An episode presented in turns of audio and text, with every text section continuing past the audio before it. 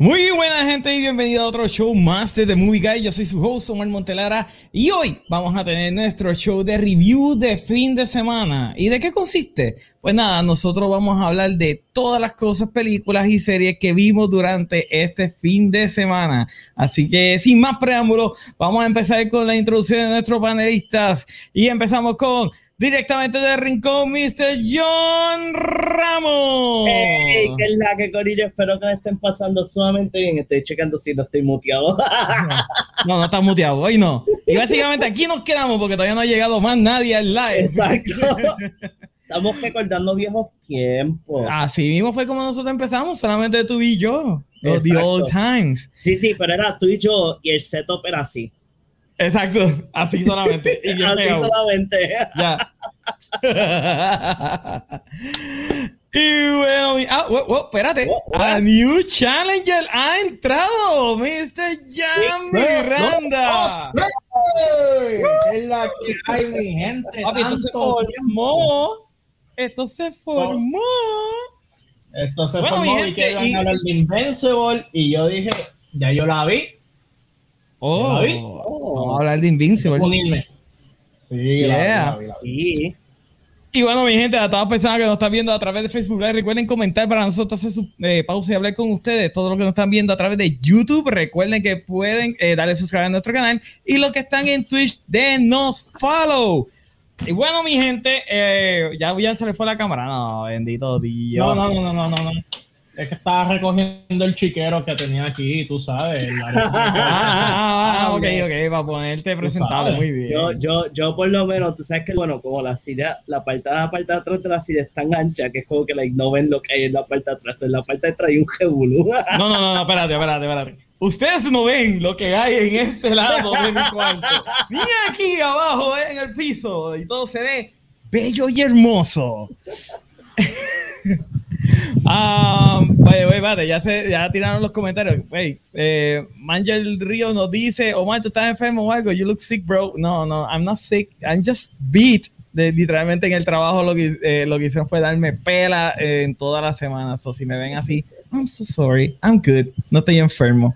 Y William nos dice, Where- shit, porque so salió de Movie Guy. Ah, pues mijo, no sé. Todavía tú no sabes cómo darle el switch. Bueno, mi gente, eh, vamos a ver eh, en este fin de semana, ¿qué tuviste, John? Si te so, acuerdas de todas las cosas que tuviste.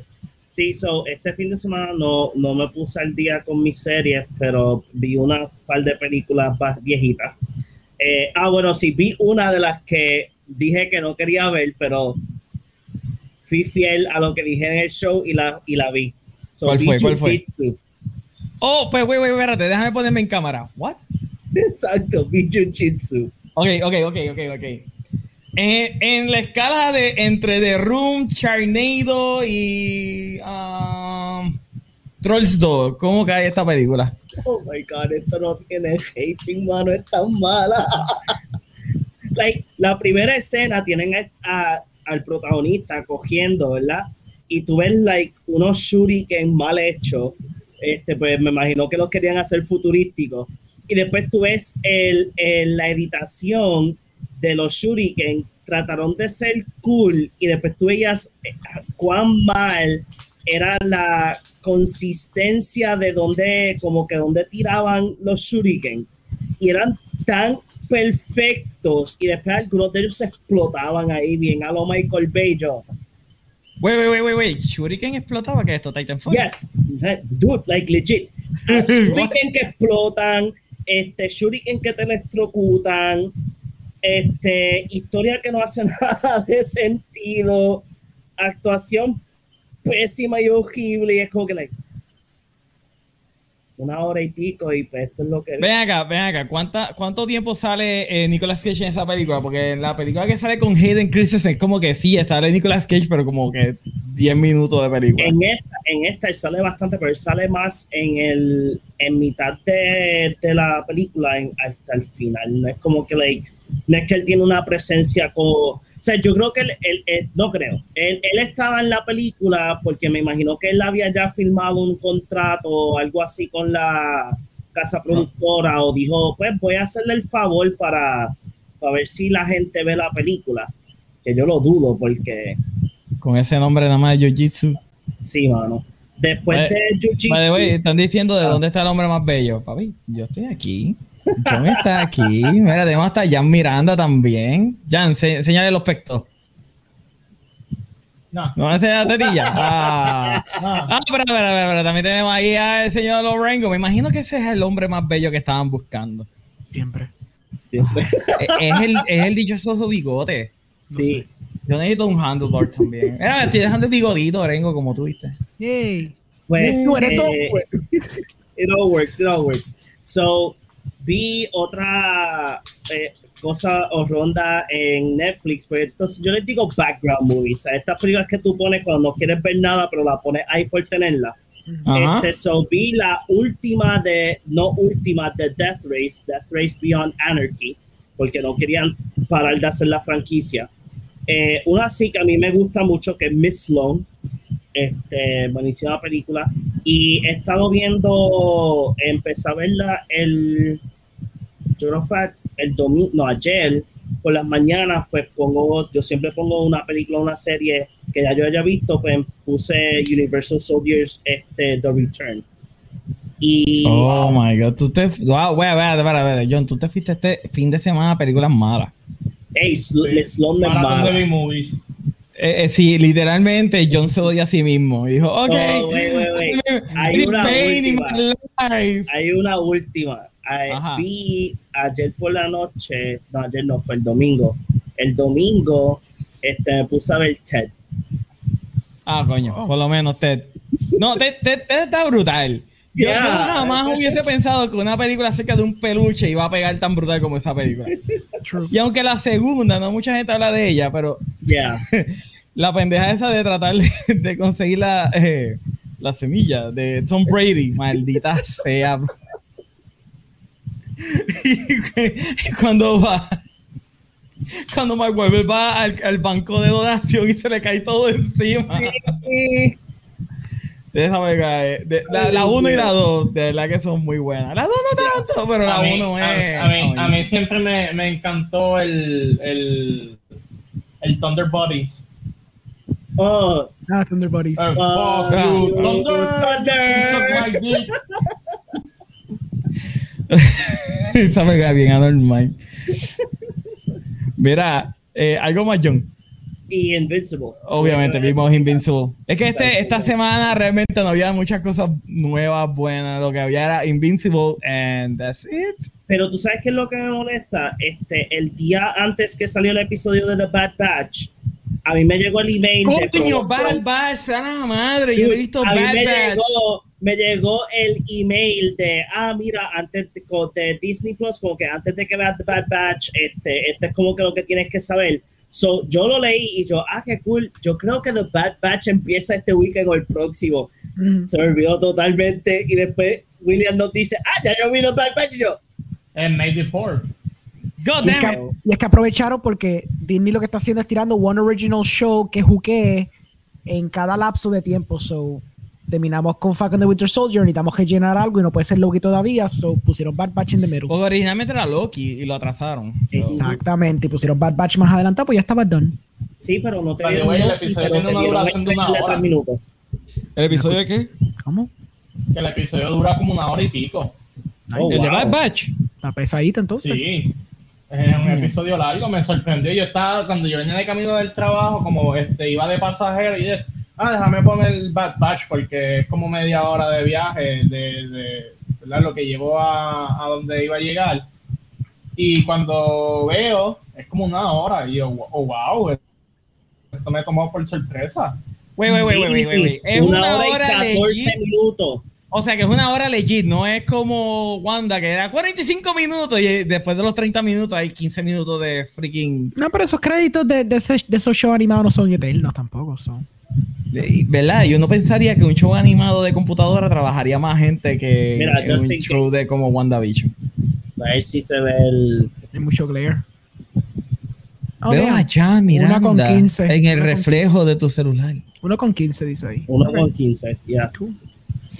Bueno, Jan, ¿y qué tuviste? Um, ok, pues nada, yo terminé de ver His Dark Materials, pero menos el primer season. ¿Qué tal? Dime de verdad, ¿qué te, te, te gustó Digital Materials? Ok, ah, el primer Porque episodio. el primer episodio a mí no me gustó. Sí, no, es bien heavy en su Eh, lore eh. exposition y te dan ganas de pegarte un tiro. Yo estaba como. Yo me que- quité. Sí, yo estaba por quitarme. Pero co- como, Fabiola, pues, yo, yo le había dicho, pues mira, esto es Golden Compass, pero don't show, quizá it gets better. She was willing to quit with me. Pero dijimos, ok, vamos a darle un break, un episodio dos más. So we did, pero we, we kind of spaced them out un poquito. It gets better porque la historia se simplifica bastante. Y muchas cosas como que el Dust y toda la cosa que quieren vomitarte en el primer episodio, the whole council, the whole este, academic society que tiene, que que todo eso se va simplificando bastante y se pone más como en este, en este goose chase buscando a los nenes que están siendo raptados. Entonces, como se simplifica bastante el plot, pues es más digerible cuando empiezan a entrar elementos de lore y, y elementos de religious este, criticism y la crítica Oh, sí. entonces al, al intelectualismo. Entonces, cuando entra todo eso, pues es más fácil de digerir porque viene once in a while instead del bombardment que te dio el primer episodio. Ok, yo leí los libros. A mí me fascinaron los libros. La pregunta es, Zumba. ¿el show se pone tan dark como el primer libro? Porque el primer Es que libro yo se nunca pone leí el libro. bien dark. Dame más o menos un ejemplo de qué pasa yo te puedo decir entonces si... Es que- por lo menos que el primer sí. libro. Primer Ok, ah, te enseñan qué es lo que le están haciendo a los nenes que son, están siendo raptados. They never really show it. They Ah, show que hay una, hay una máquina que pone al, al- al animalito y al, y al humano, al, al nene, entonces hace como una guillotina y los matan. Y te le explican qué es lo que significa eso. I believe they do. I believe they do. Lo que pasa es que they don't understand, like, lo que siempre está ambiguo es, es si el vínculo es porque it's, it's their soul o algo así, pero a mi interpretación es que obviamente pues el, el vínculo del Pokémon que ellos tienen es porque ese es el soul de ellos. Pokémon, ¿El maldita. Sí, que cuando tú le quitas... sí, es un Pokémon, they all have a freaking Pokémon. Mal claro. Es, es casi un Pokémon, es Sí. pero no pelea. Hace Pero cositas, pelea. pero no pelea. que no pelea, el de la, la mamá de él, ella pelea. Esa Pero, ese eh, ok, monito en el libro no es ambiguo lo que, lo que es el, el animalito. En el primer soul? libro no es, sí, es el, es el alma. Por eso. Ok, está bien, pues sí, sí. En este universo, la- el alma Ajá. de las personas Está- vive está eh, eh, externa al link. cuerpo y hay un link entre ellos dos. Y entonces, eh, cuando son niños, esa, el alma no tiene una forma definida hasta que llega a la pubertad. Y cuando llega Sí. a la pubertad, entonces toma un animal como tal. Yes. ¿Ok? Definitivamente, Eh, eso se dice. Eso sí lo dicen. Sí, sí, sí, eso lo dice, eso lo dice. Ok, y entonces por eso es que los nenes mueren, porque el vínculo que están rompiendo, que la iglesia está tratando de hacer, Sí, es romper el vínculo del ser humano con su propia alma. O sea, para que tú veas cómo va la crítica de Bill, Bill Pullman, no, no es Bill Pullman, ah, no me acuerdo ahora el nombre de él. Eh, eh, la crítica es bien allá, ¿me entiendes? Wait, I believe, si no me equivoco, the reason they do that también era because kids are innocent y entonces the dust representa la maldad del mundo. That's why older people have dust. Eso es lo que Mm. decían. Deja que tú veas lo que es el dust. Ok, ok, pues eso es lo que dicen en Season 1. Y ahí donde Yes. yo me quedé. Eso es lo que yo me quedé. Que lo- lo- los, seres, lo- la- los seres humanos adultos tienen Ujú. mucho dust encima. Exacto, sí, exacto. es verdad.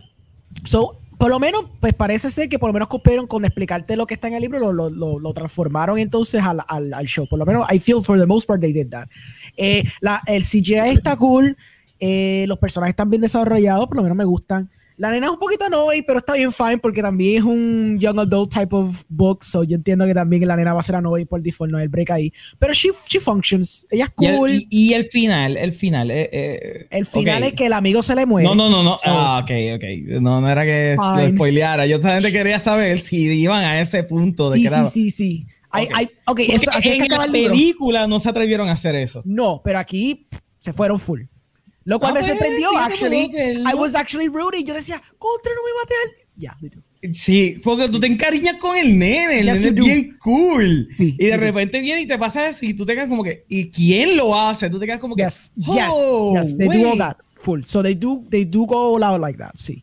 So, en ese Ok. aspecto cumplieron. Pues Lo como pasa es fan que- del libro me estás pompeando a verla, fíjate. Ok, perfecto. Pues quizás tú le puedes sacar más jugo a yo, porque tú, como tú leíste el libro, pues yo simplemente tengo más que la base de la película, que it's so forgettable, que en verdad no me sirvió de nada, y pues el show.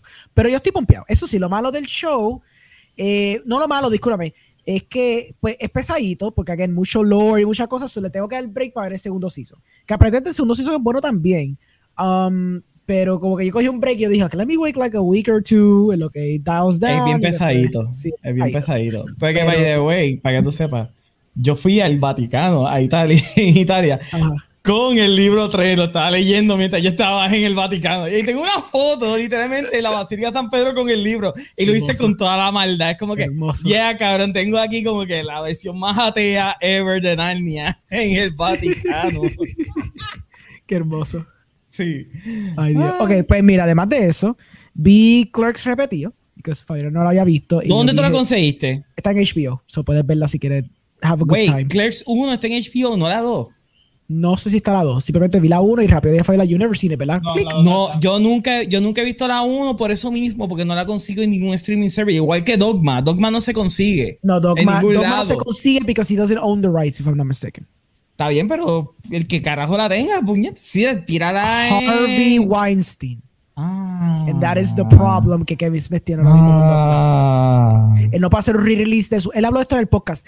Él no puede hacer un re-release de Dogma que él quería hacer, porque obviamente ya pasaron los 20 años de Dogma, um, because Har- Harvey Weinstein owns it. Y que conste que semanas antes que pasara lo de Me Too, Harvey lo llamó para decirle: Mira, vamos a hacer un re-release de Dogma. Y él estaba, cabrón, cabrón, qué cool. Y obviamente cuando pasó de Too, él dijo: Cabrón, Dogma es mi película favorita de Kevin Smith. Sí, es mi película favorita de Kevin Smith. exquisita. So good. Esa película yo la amo. Super good. Pues Clerks, Ok. tienes que verla, está en HBO. Yo La sé porque she's never seen it. Um, obviamente, Ah. Clerks es una joya. Es bien rough around the edges, pero obviamente está cool también porque es la primera película que el tipo hace. Yes. Eh, también vi, me fui en Weep Mode, vi Demon Slayer Mugen Train. Obviamente la vi no en el cine, la vi por, por otros medios. Exacto. Eh, obviamente está súper cool. Obviamente para los fans, pues tienen que freaking verla. It's not one of those films donde no es non-canon, como pasa con Dragon Ball o como pasa con My Hero. Esto es mega canon, porque si ustedes vieron Season 1, ustedes saben que acaba con el Jorobado 3 y, y la película literalmente empieza con la misma secuencia como acabó el Season 1 y brinca al freaking 3. Eh, Eh, Dragon Ball, las últimas películas son canon. sí, la última, pero even la última es frustrante porque tú ves las películas de Dragon Ball Super y después de Super, they just do a season out of the movie. Bien brutal. Bien brutal. Eh, eh, específicamente en Battle of the Gods. Para mí Battle of the Gods es horrible. Esa película es horrible. Sin embargo, la Exacto. resurrección de Frieza. Oh my god, qué brutal esa película. Y, y la de Broly. Oh, brutal. yeah, la de Broly está. Pero Broly está. Y la animación de Broly está. Ah, papi, so esa pelea good. de Vegeta contra Broly. O sea, ahí se salió el whip dentro de mí. Sí. Yo empecé como a apestar de repente. A mí, perdón, empe- empecé a sudar de repente. Pues simplemente para los fans de, de- de Demon Slayer, yo me convertí en un fan reciente. Vi la película, está fantástica. Tienen que verla porque obviamente it, ties in de Season 1 a Season 2. Literalmente estuvo basically seis episodios en uno, porque cada episodio dura como 20 minutos y la película dura dos horas, seis minutos, eh, seis episodios en uno.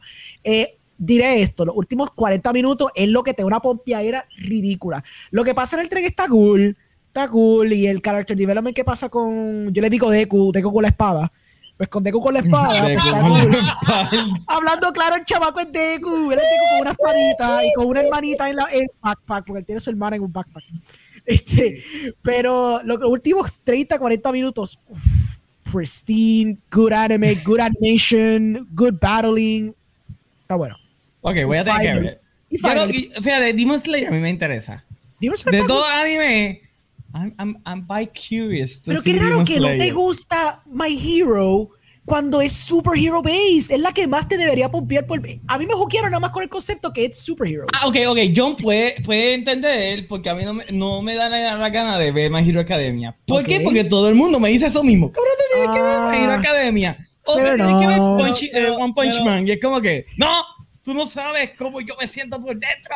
Está bien, fair enough. Es que la premisa alone es lo que sold me. Cuando me dijeron, Sí. "But it's about superheroes, yo dije, pichón, porque obviamente estaba el hype. Pero para un día me se se sentó al lado mío y me dijo, mira, aquí está My Hero, ¿quieres verla? Yo dije, yo estaba como que en el día de que, ok, fine. Y vimos los primeros tres episodios, yo dije, I've been missing out, I'm a stupid idiot. Y estoy ahora tres seasons atrasado y ahora tengo que catch up. Maldita sea. So, tengo que dar Bueno. props de que, pues, you know, it's, it's, it's cool, está cool y juquea. Debería de empezar, que no vaya a ser que me pase lo mismo con One Piece, con One Piece, que ahora estamos como que en el 900 y pico, es como que, no. Ahí no hay break. ah, Yo creo que no, One es como Piece- que, Sí, You're es done. como que yo amo mucho el tiempo que me queda. Ya, yo tengo Ajá. 35 años. No, Yo sure, tengo I- menos tiempo de lo que se suponía para I yo understand. empezar a ver One Piece ahora mismo. Yo por lo menos yo voy a ver la de Demon Slayer en el cine. Tengo una Yeah, me, me dejas saber, me dejas saber cómo se ve la pantalla grande. Dale. Obligado. Sí, eso me debe de saber. Finalmente, sorry, eh, vi cuatro cosas nada más. Finalmente, lo último que vi fue Waves, que it was a movie I was very excited to see, en el 2019. Eh, fue que me dio una frustración en el weekend porque John ya me tiró un poquito molesto que se pasa viendo siete cosas y yo me senté como basura en podcasts que yo no veía nada.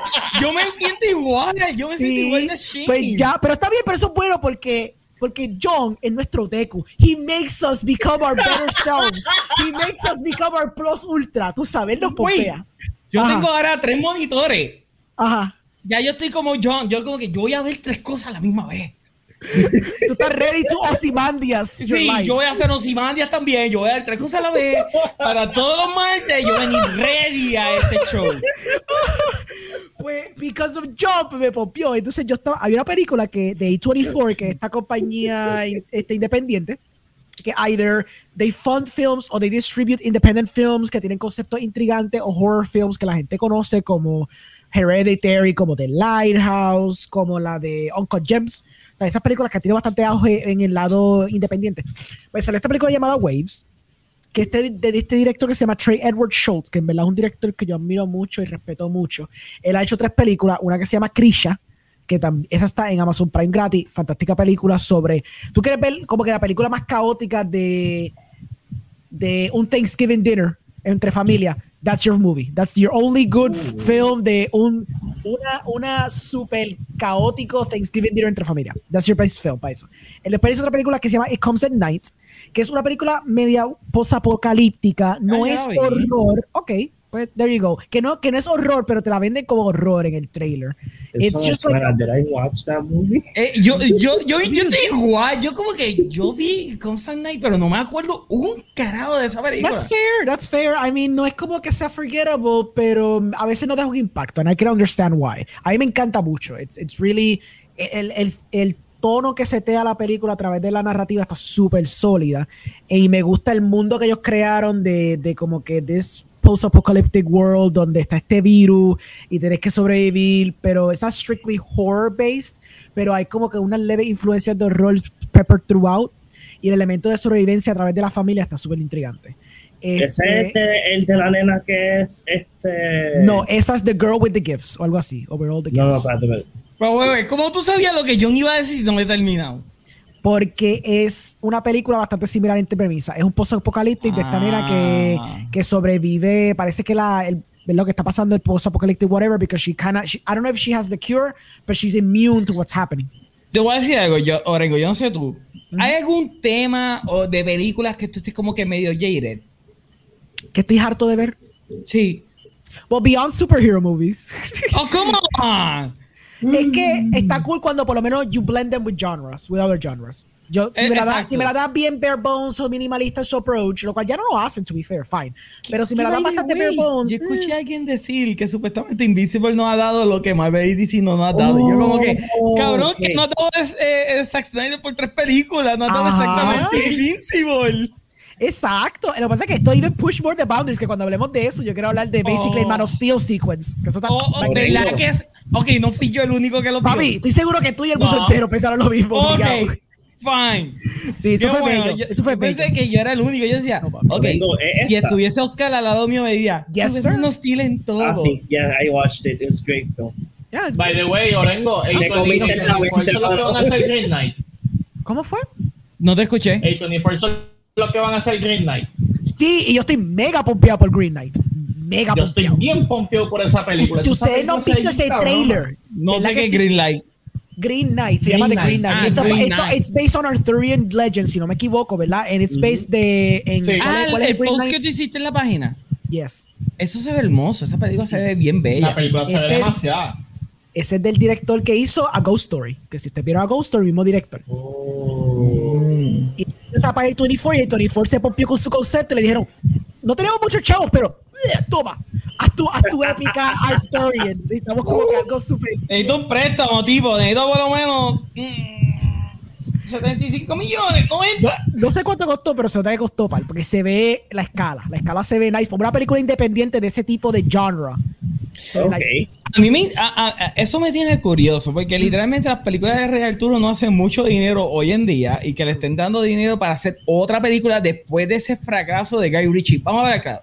Guy Ritchie para mí es un excelente director, él tiene un estilo bien funky, extraño, le gusta mezclar eh, como que música funky con transiciones extrañas. Y I dig it. Pero la película de Rey Arturo de él es como que, oh my god, that is so bad. Sí, porque era bien Weirdly modernist, es ¿verdad? como es como, como una mezcla extraña entre esta película de horror, este, ¿cómo es que se llama? Que es del mismo eh, director de Midsommar. La de la nena que se decapita, se Sí, olvidó el eh, nombre. Eh, Hereditary. Hereditary. Eh, Hereditary, No, Midsommar es de visualmente- Witch. No, es No, de Hereditary. Está mezclando. Eh, Sí, ha hecho. Hereditary y Midsommar. Es Midsommar. Que yo pensé Pues que el tipo era un genio como mis, con Hereditary, pero Midsommar es como que. oh, God Está bien, pero yo, Sí. yo, yo, vi, yo vi aspectos que todavía tienen validez. Y a mí no me gusta mucho Midsommar, pero yo, yo soy de esos de que, ok, tú hiciste un masterpiece al principio, tú botaste un chichi floja, que pasó hasta con Barry Jenkins, porque If Bill Street Could Talk, mucha gente la considera media floja como su... Y viendo que es su tercer endeavor, nadie cuenta su primera película porque todo el mundo piensa que su career empezó con Moonlight, hablando claro. So, su, su tercer effort, que fue If Bill Street Could Talk, está un poquito fallido. So, hay ¿Tú que ver qué pasa más. Jenkins? Eh, Barry Jenkins. perdón. Ah, Sí, y yo estaba sí. como que Patty, Patty Jenkins, la primera ella es Sí, sí, Monsters. perdón, perdón. Yo como Pues entonces, pues finalizando, y, y lo- se llama Green, The Green Knight, no sé cuánto es el budget, pero it is based on the poem of Sir Gawain and The Green Knight, y va a salir Dev Patel, que es el muchacho que sale en la de eh, Slumdog. Ah, Ok. ok. Yeah. Yo estoy pompeado. David Laurie is a fantastic filmmaker, a mí me encanta. Punto es, No, Waves. So, ah, que, que, que sí, lo que estaba diciendo, este, para te- continuar esa línea de pensamiento, que me recuerda mucho a, a Hereditary, pero como que una mezcla con Hellboy, visualmente. I ¿Cuál like es? Eh, ¿Cuál es Hellboy? las de la- las, las originales. Ah, ok, ok, ok. Sí, las de Guillermo del Toro. I can see that, y es verdad, because there is a lot of practicality en los visuales. O sea, eh, yo no creo que hay mucho CGI en la película. Creo, a mi entender. It's a lot of practical effects, so yo creo que I can see lo que tú quieres decir. Y el design de, la- de las cosas que sí se enseñaron se siente como lo que tú dices. Bien Guillermo del Toro-esque. I can agree to that, es verdad. A mí se ve fantástica. El trailer tienen que verlo. Es una película que llevo esperando Amén. por dos años casi, porque realmente yo, yo tengo el tipo en Instagram. Es como que él me sigue, pero yo lo, yo lo sigo a él. En sus stories, él como que ponía estos landscapes. Ah, pues no eres como. Meli, no eres cool. No, yo sé que no, I'm sorry. Estos filmes que no me sigue a mí. Papi, pero él estaba cuando, como que- cuando te dé like y te conteste Sí. preguntas. Ahí, yo sé que me validez, validez a mi corazón. Exacto, ahí es que tú llegaste al next level. Ahí Pues, es. El tipo como el 2019, que es cuando empezó a filmarlo, él sacaba como que estos, estos stories de, de como que landscapes así de foggy forest a las 5 de la mañana y él decía, ya número 5. Yo como que, ¿qué bicho tú estás haciendo, cabrón? Entonces yo estaba con Edward como que, what the fuck are you doing? Y de pronto salió el, el póster que estaba haciendo Sir Gwen and the Green Knight y yo me quedé, ¿cómo A24, que es un estudio independiente, te, te dio chavos para hacer un medieval epic? ¿Qué es cosa tan rara? Pero eso está súper cool, en verdad, porque pues no es, no es común que un estudio independiente se tire una maroma así, because, como tú dijiste, puede ser un intento fallido, ya que algo como eso no vende tanto en, like, the normal Hollywood culture. Y encima de eso, it could be expensive para un indie studio. Güey, güey, güey, güey, pero tenemos también el ejemplo de New Line Cinema que hizo Lord of the Rings, que Eso nadie se hubiese imaginado que New Line iba a hacer eso. Sí, eso fue un Eh, y en exitazo. aquel tiempo no era de Warner Bros. No, Ellos eran independientes full. You're right, you're Full. right. Y eso fue un risk que obviamente paid off, claro. Y que, fue, massively. y que fue literalmente el head de estudio que dijo, hey, ¿por qué no le hacemos tres películas si son tres libros? Y yo como que, oh my God, también. yes. Y sé que el tipo lo votaron, ¿verdad? ¿Lo votaron después que hizo eso? Mm, Exacto, a él lo votaron porque dijeron que él, que él tomó un riesgo demasiado alto al haber dado Greenlight a Lord of the Ring y de repente Lord of the Ring es la cosa más grande del mundo.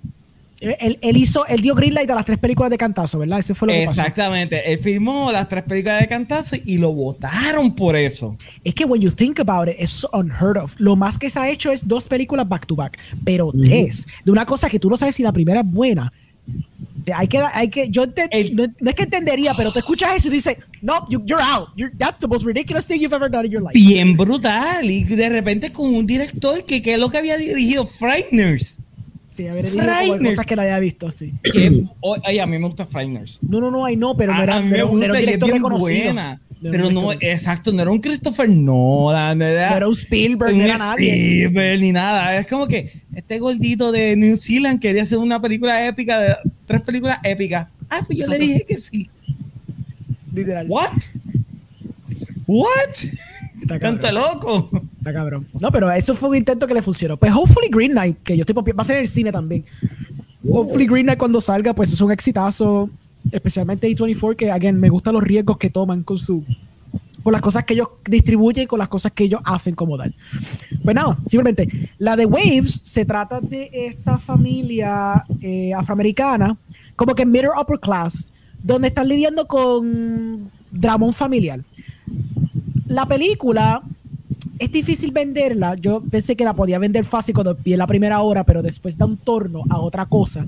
Y ahí donde se me hizo difícil poder vender la película. Porque la película yo la sentí como si fuera como que este Greek epic tragedy of a family drama. Oh my God. Como que es bien, no es bombástica, pero tiene un soundtrack, hijo de puta, by the way, un soundtrack, un soundtrack y un score brutal porque el score de Tres Reiner y Atticus Ross, pero también el soundtrack y the choices of songs are phenomenal. Tiene hasta Frank Ocean en una de las canciones. It's amazing. Punto es que torna alrededor de el, el hijo como básicamente el protagonista uno de la, de la película, porque la película esencialmente tiene dos protagonistas y la película se divide en sus dos protagonistas. La primera parte de la película es un protagonista, la segunda parte usan al otro protagonista que es la hermana.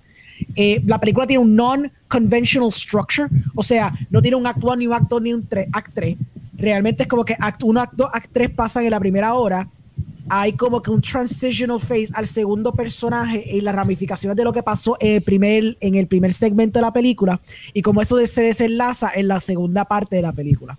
Hence why sé que es una película bien difícil de poder, este, poder vender. Entonces, como resultado, como resultado, como resultado, Ajá, continúa, Rengo. No, no, claro, claro, claro. Sorry, sorry. Como resultado, se me hace un poquito difícil venderla porque, pues, como tiene una very non-conventional structure en la, en la, na- la narrativa, pues mucha gente quizás se pompea con la primera hora de lo que está pasando, después ven como que el cambio abrupto y cómo cambia bastante la tonalidad y el personaje principal que tú estás siguiendo por la primera hora y it might turn you off de la película. Yo comparo esta película con una película que se llama A Place Beyond the Pines, que yo sé que es de una película que quizás no mucha gente ha visto, que sale Ryan Gosling y sale Eva Méndez, si no me equivoco, que también es como un generational drama y sale Bradley Cooper, donde la película está dividida en tres partes, donde la primera parte es la relación de Ryan Gosling con su hijo, después es la relación de, de, eh, de Cooper, de Bradley Cooper con su hijo, y la tercera parte, los hijos crecieron y es como ellos interactúan cuando son teenagers. It's literally a Oh. generational drama. It sounds ¿Cómo se llama? fascinating. Se llama A Place Beyond the Pines, Mm. de Derek Sian Franz. Yo, yo creo que esa yo la vi también. Eso me interesa, fíjate. Se, escucha bien interesante. La cosa de esa película es que, again, tiene un non-conventional structure, porque tú pensarías que cuando estás viendo eh, Ryan Gosling, tú vas a pensar que la película es de Ryan Gosling, pero nada que ver. La película a las 45 minutos te va a shiftear a otra narrativa y después te va a shiftear a otra narrativa. Este, pero si te intriga, está cool. Lo que pasa es que, pues, it's again non-conventional. Pues lo que pasa aquí es lo mismo. It has a very non-conventional structure, so se me hace difícil venderla. A mí me encantó. Los visuales son fantásticos. Soundtrack es un soundtrack de que yo estoy buscando ahora mismo Spotify para escuchar el soundtrack de nuevo porque el soundtrack está súper cool, tiene unas canciones súper interesantes. El score es fenomenal porque si te gusta eh, Trent Reznor y Atticus Ross, you're gonna be sold on that. Oh, sí, definitivo. Performances Amén. brutales. Tiene, tiene un techno beat bien fascinante a través de la narrativa que me encanta. Los performances están brutal. Sale este, este hombre que se llama Ste- eh, Sterling K. Brown, que él es el que sale en This Is Us y él es el que también sale en Black Panther, que él es Ah, el oh, papá de- eso. No, un Baku no, el que, el que es el papá de el papá de Killmonger. Que te acuerdas cuando Killmonger Ya, va ya, ya, ya, ya, sí, sí, ok, sí. ok, esa secuencia como de cinco minutos que tú estás como que ¿Quieres este hombre haciendo este actorazo de performance right esa now? es la cosa. Esto es como tú decís del cast de una película de Tyler Perry, como que, ok, hay como tres que han salido en la misma película. Y aquí tú tienes uno que sí ha salido en dos que han salido en la misma película. Exacto. Pues Sterling K. Brown sale en esta película como el papá y dado también un performance increíble. By the way, ¿qué tú piensas acerca de que la película de, de Black Panther 2 se va a llamar Wakanda Forever? El título. Ajá. It's a little weird, pero yo creo que ¿Verdad como que están sí? haciendo el aspecto, a mí me huele que es más el aspecto de que están celebrando A Chadwick. Wakanda a Chadwick. Y entonces, como están haciendo la celebración, era algo que se decía en la película, es una celebración más of the people, their culture y T'Challa, but maybe that's how it ties into the film. So quizás me lo puedo comer. Es un título un poquito grande, es como que Black Panther Wakanda Forever, es como que muy largo for my Yeah. taste. Pero Pero no, hay- más gran, más, no más largo que go- Don't Go Down the South while drinking juice in the hood. Whatever esa Sí, es película. verdad, es verdad, es verdad, es verdad. Pero fue like a Marvel movie, lo que quiero decir. Ya, ya, ya. Pero, Mira, antes, antes de, de pues, I mean, I'm done, I'm done. falta falta Jan, pero sí me acordé que sí terminé una serie, terminé la, la serie que mencioné el martes pasado, terminé la de The Baker and the Beauty. El soundtrack me encanta, pues una mezcla de, de lo que es como que música latina cubana con la música puertorriqueña, o sea, toda- todo el soundtrack es este, O sea, es latino friendly. Ya, Mm. tiene de todo, o sea, tú escuchas diferentes artistas de, por, por el episodio, el soundtrack es bien sumamente um, llamativo. Eh, la historia, pues, como que pues, your, your typical eh, romance drama, este, pero con todo eso me encantó, pues, tiene mucho muchos elementos de, again, pues son, eh, sabes que estos episodios de hoy en día son más películas que episodios. Claro. So, Oh, tiene muchos sí. elementos, muchos elementos de, de cine, ¿sabes? Que tiene mucho. Eh, like, ¿En dónde es que está ya- esa serie? En Netflix. Para que la gente sepa. Netflix. En Netflix. Netflix. Ok. Ok, so yo la, yo la vi en español latinoamericano porque este ¿Es el idioma original? Pamela, eh, no, este, pues la cosa es que Pamela, ella solamente le gusta ver la serie en español, solo la vi en español. La, mm, el ¿Y quién idioma nativo, Pamela? ¿Ah? Oh, ¿Quién es Pamela? mi pareja, este, Ah, ¡Y novia, coño! So, eh, la serie sí es en inglés, pero hablan en español. Pero si tú la pones en, en español latinoamericano, suena, en suena inglés. No, suena, suena bien. O sea, es, no, no un dubbing pésimo, es un dub Ok, bueno. ok. O sea, es un- la, la serie es bien fun si se quieren reír y tener una mezcla interesante en, en el aspecto diferente de lo que técnicamente es como Beauty and the Beast, pero invertido. Eh, es sumamente interesante la serie. Si, si es algo que a ustedes les interesa ver. O sea, que no todo el mundo le gusta romance, drama, pero es, es, es sumamente fun. A mí me encantó. Ok, perfecto. Ok. Eh, tenemos un problema porque ya se fue. What? No, se acaba de ir en serio. Sí, parece que se le cayó el internet. No. Qué jodienda. Ah. Déjame ver un poquito de chat en lo que él llega. Mira, eh, William lo dice, next week sale una película bien interesante en Netflix called The Woman in the Widow, dirigida por Joe Wright y protagonizada por Amy Adams, Julian Moore, Gary Oldman y Wyatt Russell. Ok, está bastante interesante. Eh, y trata sobre la psicología que sufre la- de alucinaciones que investiga el asesinato de su vecina, de una psicóloga que sufre asu- de, de alucinaciones. ¿Ok? Eh, Manger Río nos dice, Clerks, yes. Eh, Clerks. Carlos Fine dice, mi película favorita de Kevin Feige es Morrat. Fíjate, Morrat está bien, eh, es bien cool, a mí me gusta, pero hello, no me mejor que eh, Dogma. Dogma. Hey, ¡Eh! Llegó Jan. Eh, te preguntan in a row. Me imagino que están hablando de. de 37. Ah, es que un In a row? sí. In a row? Dude, pero One Punch Man es comedic gold. Por lo menos first season. Bueno, voy a tener que verla. Eh, Genesis Soto dice: Big A Star is Born. A Big, y Big Fish este weekend. Me puse bien Hollywood. Jeje, me encantó las dos. Hace, las dos. Hace tiempo que no ve, las veía y lloré y todo. Soy Orengo. Dime la verdad, Genesis. Hablando claro, hablando claro. ¿Verdad que Bradley Cooper lo, Bradley Cooper lo que Oh, quería era no. sobetearse con Lady Gaga? Vamos a hablar claro. Eso es lo que él quería en esa película. Apestillarse con Lady Jan, ¿tuviste a Star is Born? No, pero sabía que lo ibas a decir. pero eh, tienes que ver a Star is Born. Muy buena película, by the way. Muy Sí, bien buena. buena. Es como que el quinto remake que hacen de la película. Pero Bradley Cooper lo que quería pastillarse con Lady Gaga. Full. Y yo no lo culpo. Pobre hombre. Yo no lo Pobre culpo. hombre, indeed. Eh, ok, déjame ver, se me perdió el chat. Eh, Genesis nos dice, bueno, ya Omar es Elder Omar, así que si se pongan como Ozymandias, no me sorprende. Whatever, man. Eh, dice, antes que Orengo me asesine, me encantó It Comes Night. Me sorprende. Eh, continúa Genesis diciendo, loco por verla de nuevo, la nueva de David Lowry. Eh, A22 es mi estudio, A24 es mi estudio, y William nos dice, yo estoy ultra pompeado por ver The Green Knight. Eh, Genesis nos dice, New Line Cinema es mi estudio favorito hasta que se vendió. Por eso ese estudio fue the best. Pero ese estudio fue the best. Eh, Genesis Soto dice, bueno, mi gente, yo leí que lo, lo sacaron como bolsa, no por Lord of the Ring, sino por Golden Compass. En serio, yo ya he escuchado que era por Lord of the Rings. Por haber estado el green light de las tres películas. Ok. Eh, Love the Frighteners. A mí me encanta The Frighteners. De verdad que esa película es bien buena. Si nunca han visto The Frighteners, deben de verla. Muy buena. Se van a reír con cojones. Eh, si Soto dice, pero ese risk que tomaron, carajo, mano. Ay, no, pero loco, era un tipo gordito de Nueva Zelanda que, nun- que lo que había hecho una película de fantasma y de repente le vas a dar. ¿Cuánto fue que costó Lord of the Ring? ¿300 Gacho, millones por película? No, no, ridícula. creo que fue, fue como 600 dólares en total, ¿verdad?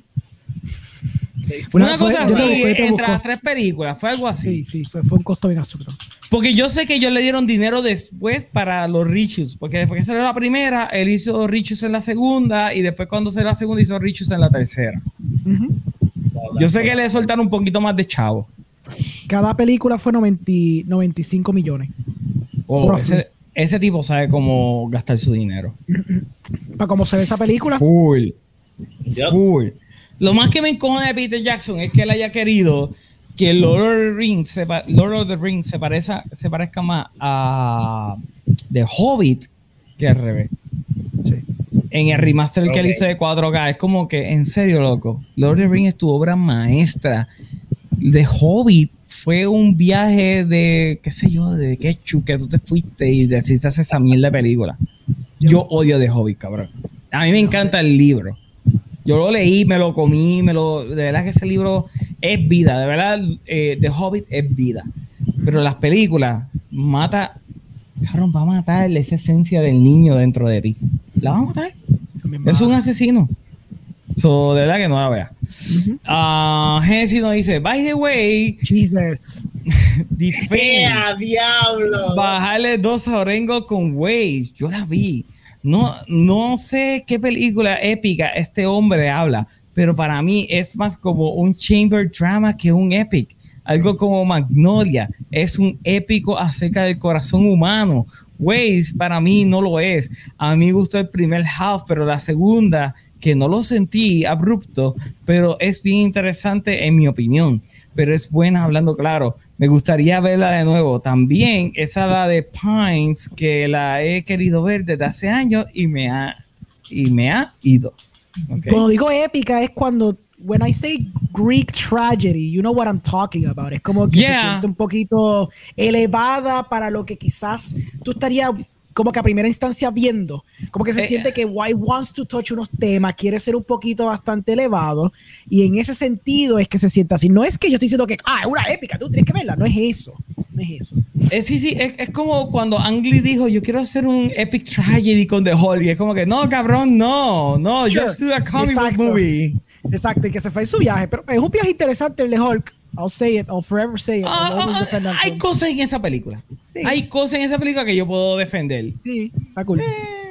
No, no, está cool, cabrón. Pero la mean, puedo defender. Fine, la pelea final es una mierda. Fine, we all know that. Y la de los perros también es una mierda. No, tú no ves nada ahí. Tú le puedes subir el Prime al televisor y tú no ves absolutamente nada en esa película. Yeah, it was a weird choice ahí por el otro oscuro. Cuando no, tuviste ¿tú no te otra escena, que, que fue que CGI. Uni- Univer- no, fue que Universal le quitó a esa película tres meses post-production. Por eso en la pelea final y la pelea de los perros, tú no ves absolutamente nada, porque es como que, ok, esto se ve como mierda, súbele el darkness, that's Sí, it. sí. Y por eso, pero que conte, cuando pelea con el ejército, eso se ve bello. ¿Verdad que sí? Esa escena tú te quedas como que, diablo, tú se ve cabrón. Hasta la escena cuando él está en San Francisco se ve brutal. Por eso. Yo, yo he visto más la película de Ang Lee Hawk más de lo que mucha gente la ha visto. Yo de verdad estoy casi seguro que lo he puesto, me atrevo a apostar a- acerca de eso. Jesse nos continúa diciendo el score y el sound está brutal. Eso sí, eh, Mangel nos dice: Yeah, I remember when the A Place Beyond the Pines came out. People saw the trailer with Gosling on a dirt bike with tattoos and Robbie Banks, and they thought they were going to get another drive. Not quite. Eh, William nos dice, no hay título más largo que el de Borat 2. Mm, Sí, Don't Go in the South while drinking juice in the hood. No sé, y no sé cómo termina. Imagínate cuán largo es esa película. Sí. Mañana dice, John, Victor Razuk is trying to get Netflix to pick the second season. Mm. Ah, viste, John. Amén. Amén. Es que el, el final de la serie te, te tienen, te dejan un cliffhanger. So. Por eso es que yo, yo estoy como que, ok, pues tengo que esperar. Yo me quedo como, like, why? Pame, que yo creo que me suena a alguien conocido Mm. aquí. Dice, llegué tarde, ¿qué dijeron? Muchas Mm, cosas muchas cosas. Específicamente acerca de ti. Pame. Genesis Soto nos dice, How dare you, Elder Homer? Esa relación es pura y hermosa. Mira, Oh. por favor, Bradley Cooper quería sobetearse con Lady Gaga. Eso está probado. Lo vimos en la película. Está ahí. Si yo fuese director, yo también haría lo mismo. Ah, oh my god, eh, Genesis dice: Fíjate, el remaster que hizo Lord of the Rings se veía brutal. The Hobbit, pues, mi primo y yo la vimos, Lord of the Rings y The Hobbit, un día cada uno. Y cuando terminamos con Hobbit, mi primo nunca había visto las de Lord of the Rings.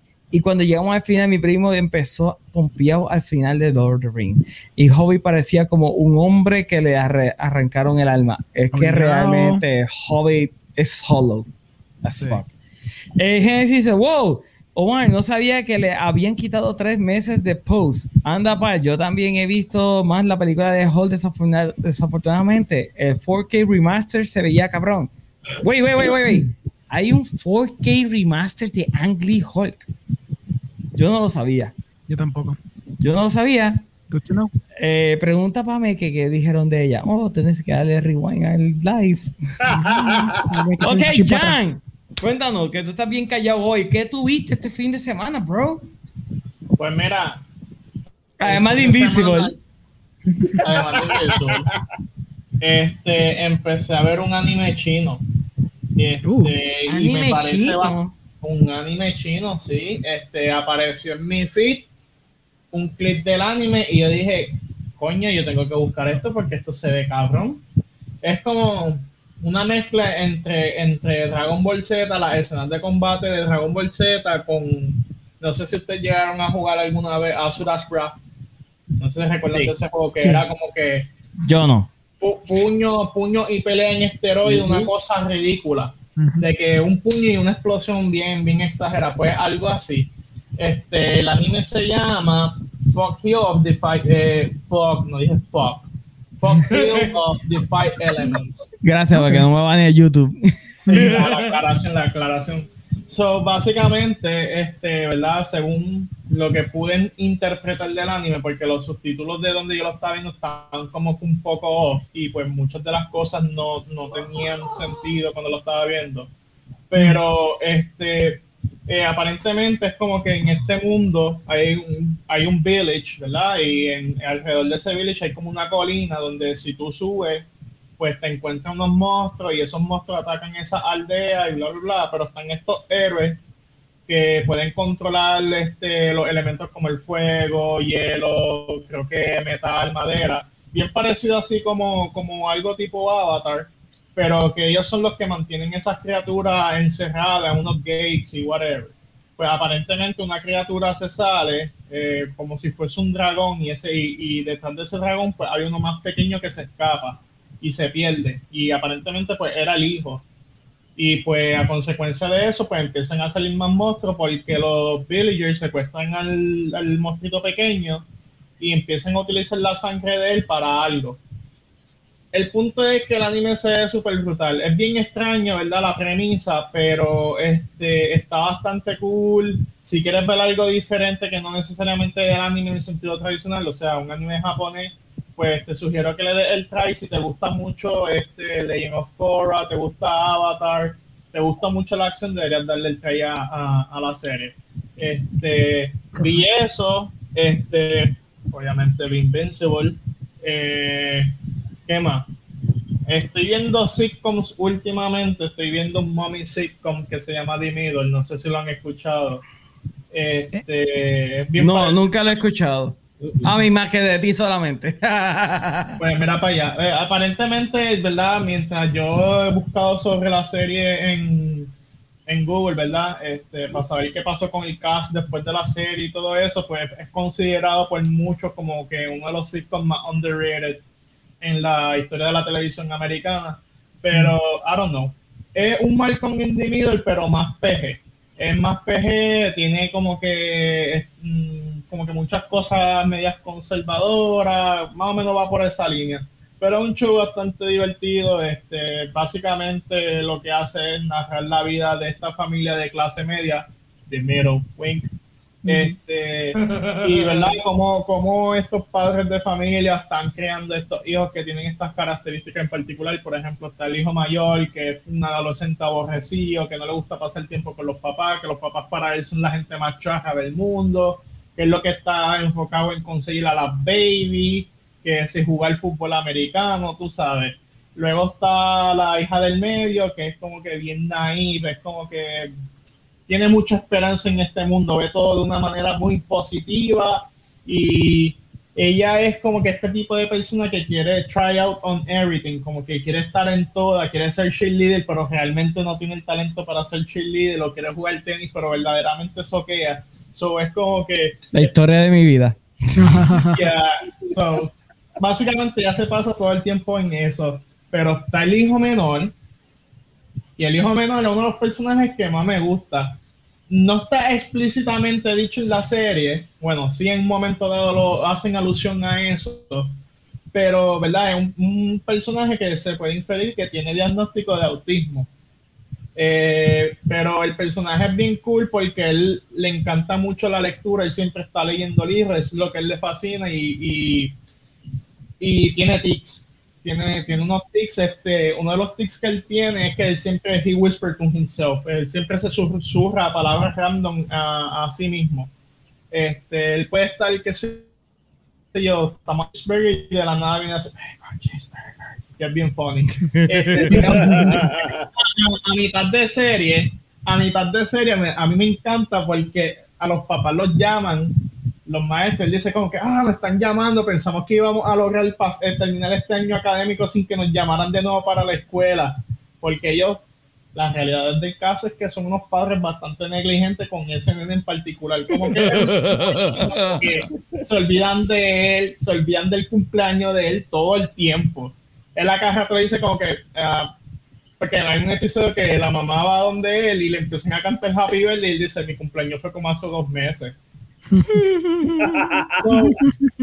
los llaman para la escuela y los papás llegan y, la maestra le dice ah, que él está mostrando que este un tic nuevo y es como que como un tic nuevo y cuando enseñan el flashback así tipo en Michael Individual el tic nuevo es que de la nada él está así haciendo por ejemplo está leyendo está regando Ah, no. se fue. No, I was so invested. No, estoy aquí. Okay, okay. No, pues, ok, vuelve otra vez. Vuelve otra no, vez. No, no escuchamos lo de ti. Queremos escucharlo de ti because I was so invested. Yo estaba, yo estaba súper enfocado viendo la serie y de la nada después la, la, maestra empezó a explicarle que llevaba tiempo como que él no estaba susurrándose cosas, que estaba desarrollando un tic nuevo y él le dice como que un tic nuevo y eh, cuando enseñan la escena de flashback, ¿verdad? Para enseñarle el tic nuevo, el tic nuevo es que él puede estar literalmente sentado leyendo un libro, puede estar haciendo cualquier cosa y de la nada viene a hacer y sigue haciendo cuando él hizo eso yo me morí de la risa. Yo por poco me yo quiero ese tic. Quiero ese tic. Es como que él está así de la nada y viene a hacer y sigue haciendo lo que estaba haciendo. Yo por poco me muero. O Para mí el de Ric Flair o un salsero en los 70 dándose perico.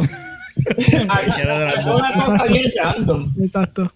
El punto es que los papás son tan freaking negligentes que él, él- él había hecho el tic estando frente a ellos, pero ellos nunca se dieron cuenta porque ellos no le prestan atención a él.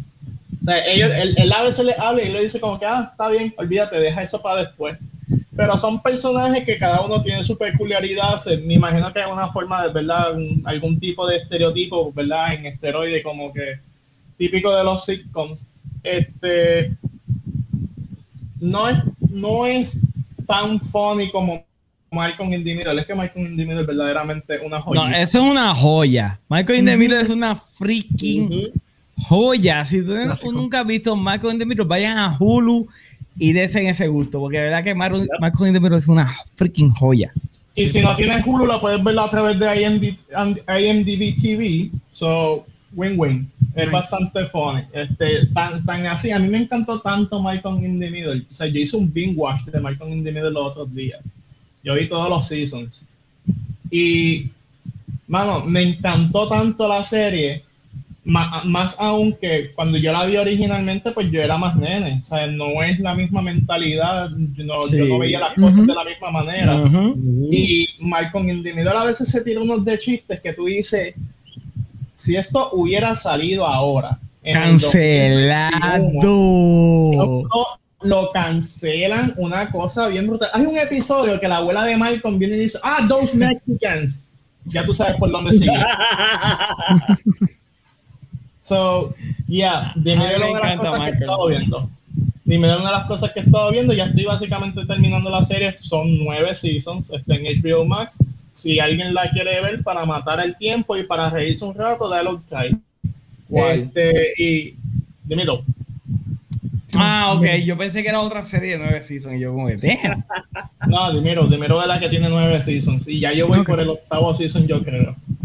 Nice. Cuando tú lo piensas, todas las cosas que nosotros vimos cuando éramos like chamaquitos, tú, uno lo revé y uno se queda como que like, No, o- obligado. Ha- hablando claro, cuando salió Friends en Netflix y todos los Gen Zers se estaban quejando, yo decía, a esta gente son unos changuitos. De repente yo vi un par de episodios y yo como que, oh, ok, aquí hay un par de cositas que están bien racy. Y es Friends. Yeah. Friends.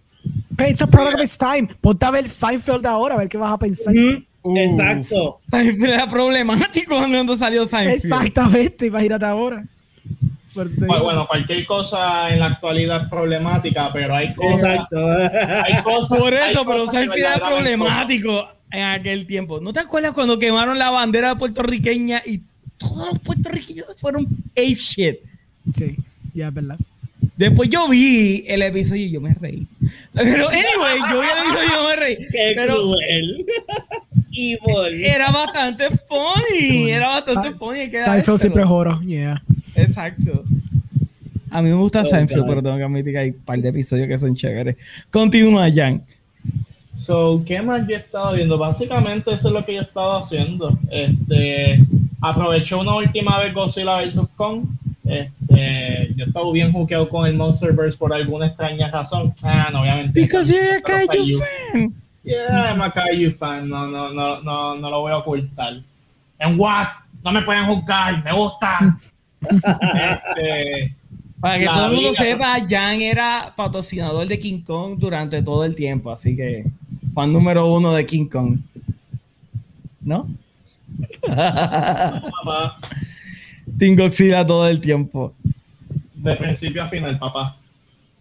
Fielmente. Yo le iba, yo le iba al mío. By the way, yo he tratado de ver la serie esa de Godzilla, la primera película esa que tiró Netflix. Oh my God, eso es horrible, eso es bien malo con cojones. Las tres películas animadas, tú dices. Yo, yo empecé la primera y me he quedado como que. ah. Sí, no, no, yo seré fan de Godzilla, pero esas películas de verdad que. Ni mi Claro. OCD que me hace ver cuánta mierda. O sea, yo en Netflix yo no veo casi nada que yo no esté seguro porque mi OCD no me permite tener una serie que todavía le falte para terminar de verla. Es como que tengo que terminarla. Y Godzilla es como que, no, ni esto me va a ayudar a llevarla. So, I'm este, sorry.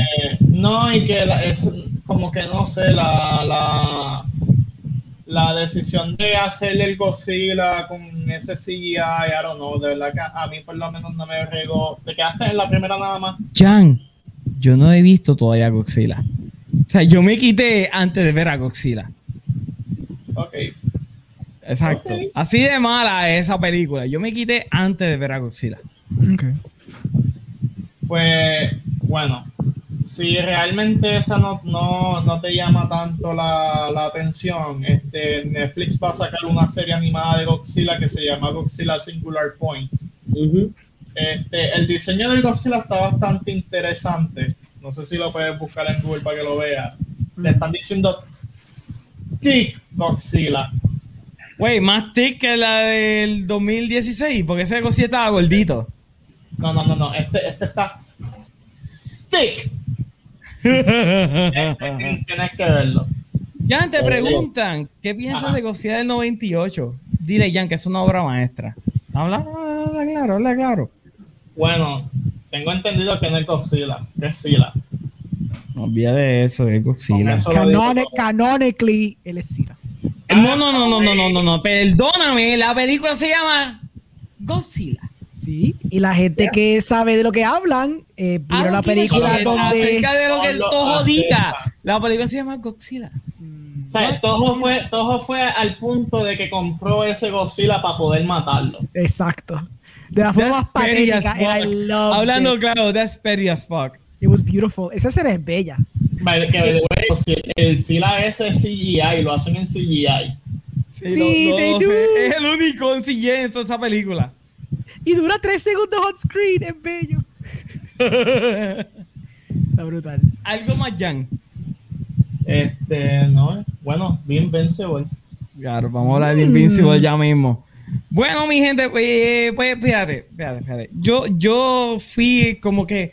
Ustedes saben, ustedes todos tienen una película que es como que esa película es como comerte un mantecado de vainilla. Es como que tú sabes cómo buena es. You know what to expect. So, yo me puse a ver The Fifth Element otra vez.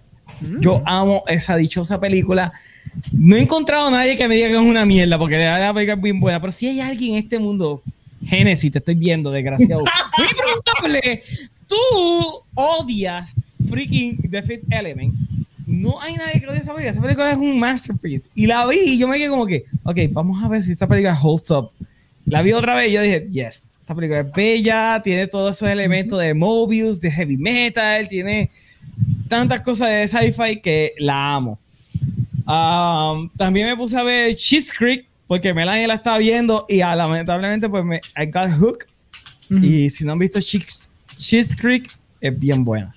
Es bien buena, me ha, re- me ha hecho reír con cojones. Ahora, eso sí, yo le tengo tanto miedo al algoritmo de Facebook que yo no la estoy yo no la estoy viendo en mi cuenta, yo la estoy viendo literalmente en la cuenta de mi astro porque yo dije, no, para el carajo, yo no quiero que me siga eh, recomendando cosas Más, como más esta. sitcoms, más sitcoms, básicamente. Exacto, es como que Sí, sí. la- busqué la cuenta de mis astros, ok, aquí es donde yo estoy viendo Cheese Creek. Pero si la quieren ver, realmente es sumamente funny. Eh, Catherine O'Hara, yo he tenido un crush con esa mujer desde que yo soy chiquito. Cuando vi Cheese Creek, que me, me estaba viendo, está como que, pero ¿por qué ella se ve tan mal? Y es como que, pues, tiene 66 años, ¿qué va a pasar? ¿Me entiendes? Es como Hey, que, man. eh, it happens. Yeah. It happens. Ah, obviamente vi Invincible. ¿Qué más vi? ¿Qué más vi? Ah, chegate esto, Rengo, chegate, chegate. Uh. Recuerda que yo había dicho que iba a comprar Tenet porque no la había visto, ¿verdad? Ujú. La compré el día, el día antes que saliera en HBO Max. El día antes que saliera en HBO Max. Es la segunda vez que me pasa esa mierda. ¡Te tardaste con cojones! Porque yo, yo estaba en Apple TV y, eh, ah, mira, tenían esta 10 pesos, déjame comprarle y aprovechar del especial. Y de repente al otro día veo en Chichando que la habían puesto en HBO Max y yo, maldita sea, y yo acabo de. La otra vez que me pasó fue con Total Recall. Compré Total Recall y al otro día la habían puesto en Netflix. Y yo, God damn it. Es la segunda vez. Ok. La viste, ¿no? Porque la, La viste, vi, asumo. vi, vi- vi Netflix. Eh, vi, vi Tenet. Sí. Esto es lo que voy a decir de Tenet. Tenet es una excelente, muy buena película de sci-fi B. Mm, Ok. I can buy It's a, it's a B sci-fi movie. Yo te entiendo perfectamente cuando dices eso. Es, eh, A very Ok. expensive B movie. It's a expensive big movie. Le metí a la cámara, imagínate. Ah, literalmente, loco, esta película. Ok, la escena final de la batalla de, de la gente que está al. Eh, ¿Cómo es? Eh, en derecho y al revés. ¿Cómo Sí, puedo sí, sí. En reverse. I don't know, whatever. Sí, sí, sí. Inverted Bru- y normal. Brutal, Inverted y normal, exacto. Bella. Ese principio en la. En, en The Opera House. Ujú. hermoso. Yep. Hermoso. Ese principio fue bello. Ah, Pero esa película tiene tanta exposition dumps. Ridículo. Que, hablando claro, si yo hubiese visto esa película en el cine, yo creo que yo me hubiese perdido, Orengo. Porque yo le tuve que dar para atrás un par de veces. Yo como que, mira, me preguntaba, ¿qué? ¿Qué, qué es lo que pasa con el aire? Y yo, yo no entendí, dame darle un poquito para atrás para volver a verlo otra vez. Porque yo no entendía por qué ellos tenían que tener más de oxígeno. La peor parte de todo esto, half of the things that they explain son irrelevantes. Bien, El- cabrón. El inverted bullet, pues sí, está interesante. Never brought up again, porque cuando pasa the inverted bullet in the movie, es como que se resuelve súper facilísimo. Exacto, yo pensé que ese era el problema, inverted bullets. Es como que tecnología del futuro y qué sé yo. A mitad de película se convirtió en otra cosa. Yup. Ahora, eh, este es el hijo de Sam Washington. Sí, este es el hijo de Denzel Washington. Ok. Algo que yo puedo decir de él es que yo nunca he visto un actor más wooden en toda la historia de Hollywood. Fuck his acting, my god. Mira, yo tengo que hablar de Tene porque Y- Pero, güey, es mi turno. Yo he estado una hora y once minutos escuchando Escuchándolo, escuchándolo, es verdad, hablar de todo. Desahógate, Este es mi desahógate. turno, hablar de Tenet. desahógate, desahógate, de Tenet. Usted espera, dale unos minutos y después vuelve otra vez para. Desahógate de Tenet, dale. go, Ok, hablando claro, este es el acting más wooden en la historia que yo he visto y yo no puedo creer. Yo entiendo por qué Christopher Nolan los cogió. Porque obviamente, según el script, tú tenías que tener un. ¿Cómo se dice? Un protagonista que no fuese reconocido. Güey, güey, espérate, espérate, Sí, espérate. esto está- ¡A New Uh.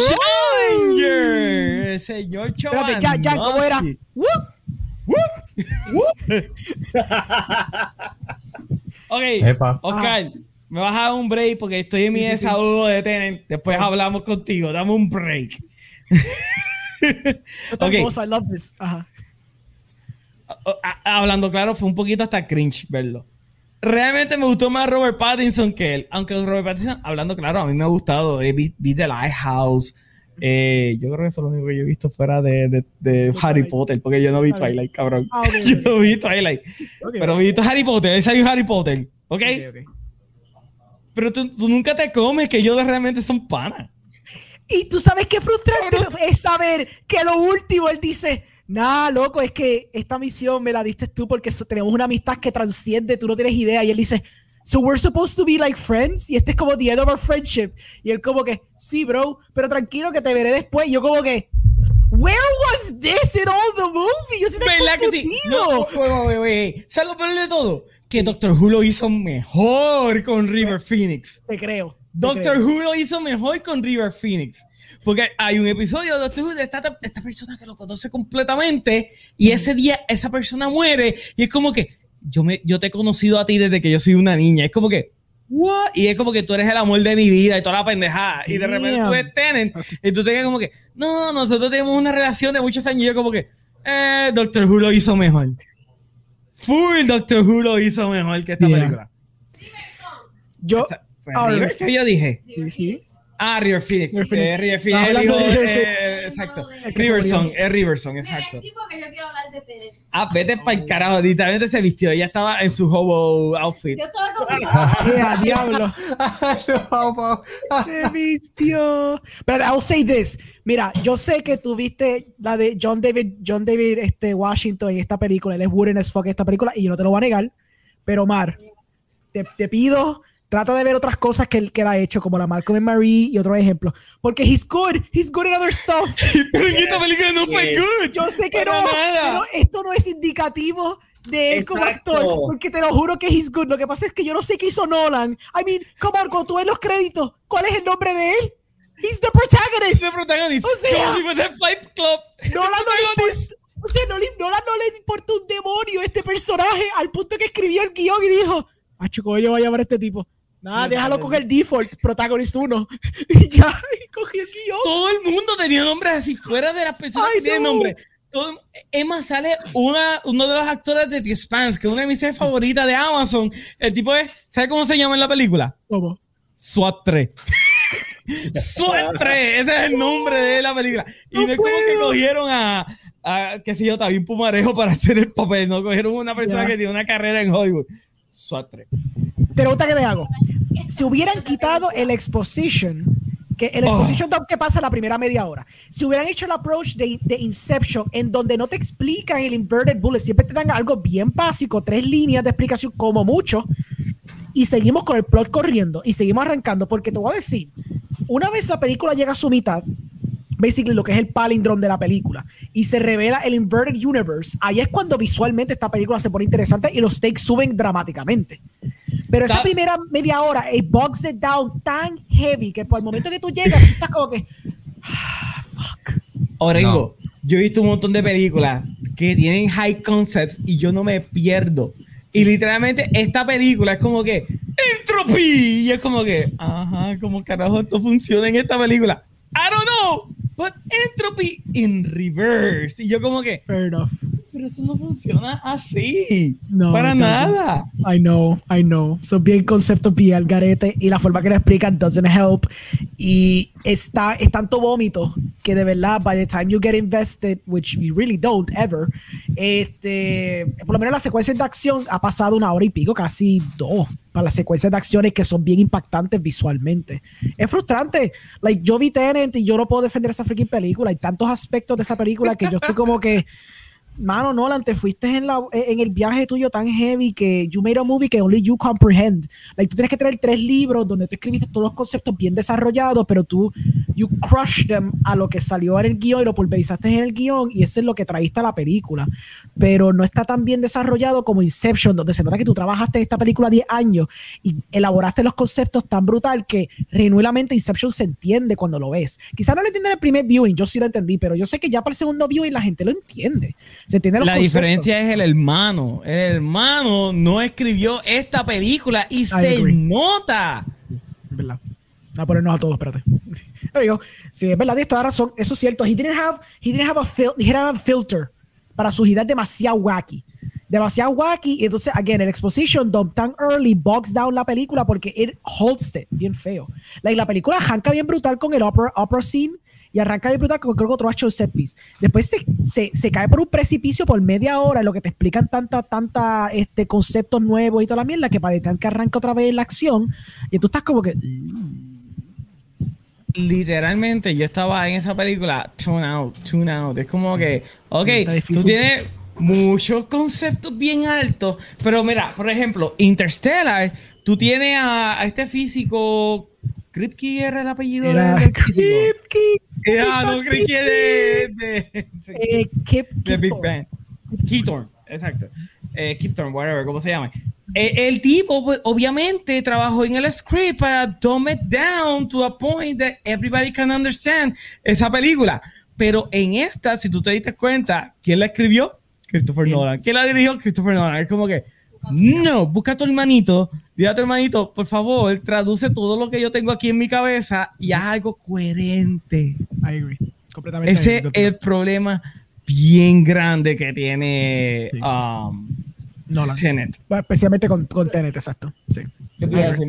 De verdad que yo fui esperando algo como. Porque la gente en mi Facebook que ha visto la película, este, hay bien poco que la han alabado. Y yo fui buscando algo como que un masterpiece eh, a lo Interstellar, porque yo amo Interstellar.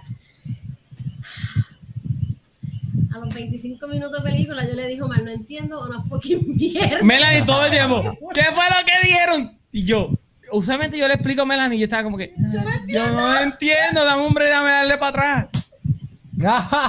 Bueno, eso hicieron, eso hacen en la película. Ya. Ah. Ay, no, literalmente da para atrás. Que by the way, las escenas que están eh, con el reverse y toda esa mierda, su- sumamente interesante. Sí, ve súper brutal Es visualmente. Lo Bien único, trabajado. Lo El hook, el único, I agree. lo único interesante. Sí, es verdad. I agree. Pero esto es una película B de sci-fi. Full. Con razón, esto explica con razón este Christopher Nolan estaba emputadito de que la película no fuera a salir a cine porque pues a la gente estar 25, min- en 25 minutos in en la película se iba a quitar para el carajo. Todo el mundo la estaba viendo con el celular en la mano. Todo el mundo la iba a ver con el celular. O sea, nosotros obviamente eh, eh, respetamos ese tipo de películas y queremos tratar de, de ver, pero está bien difícil. Digo, brinqué a mi turno, sigan ustedes. Este, No. De verdad que entonces de momento te meten en- yo pensé que la película, realmente legit, yo pensaba que la película se iba a centrar más en los personajes de de, de protagonist, protagonist. Que- Ese es el nombre. Ese, ese es el nombre. El protagonista. Cuando sale el protagonista hablando, como que yo le digo mal, ¿en serio se tiraron esto? ¿En serio pusieron de protagonista? ¿Qué está hablando? Yo pensé que se iba a centrar en el personaje del hijo de ese Washington, que no sé cómo se llama, y... El hijo. Protagonista. En el hijo de ese Washington. Ah, Sí. ok, sí, sí, sí, sí. Pues en él, yo pensé que se iba a centrar en él y en Pattison.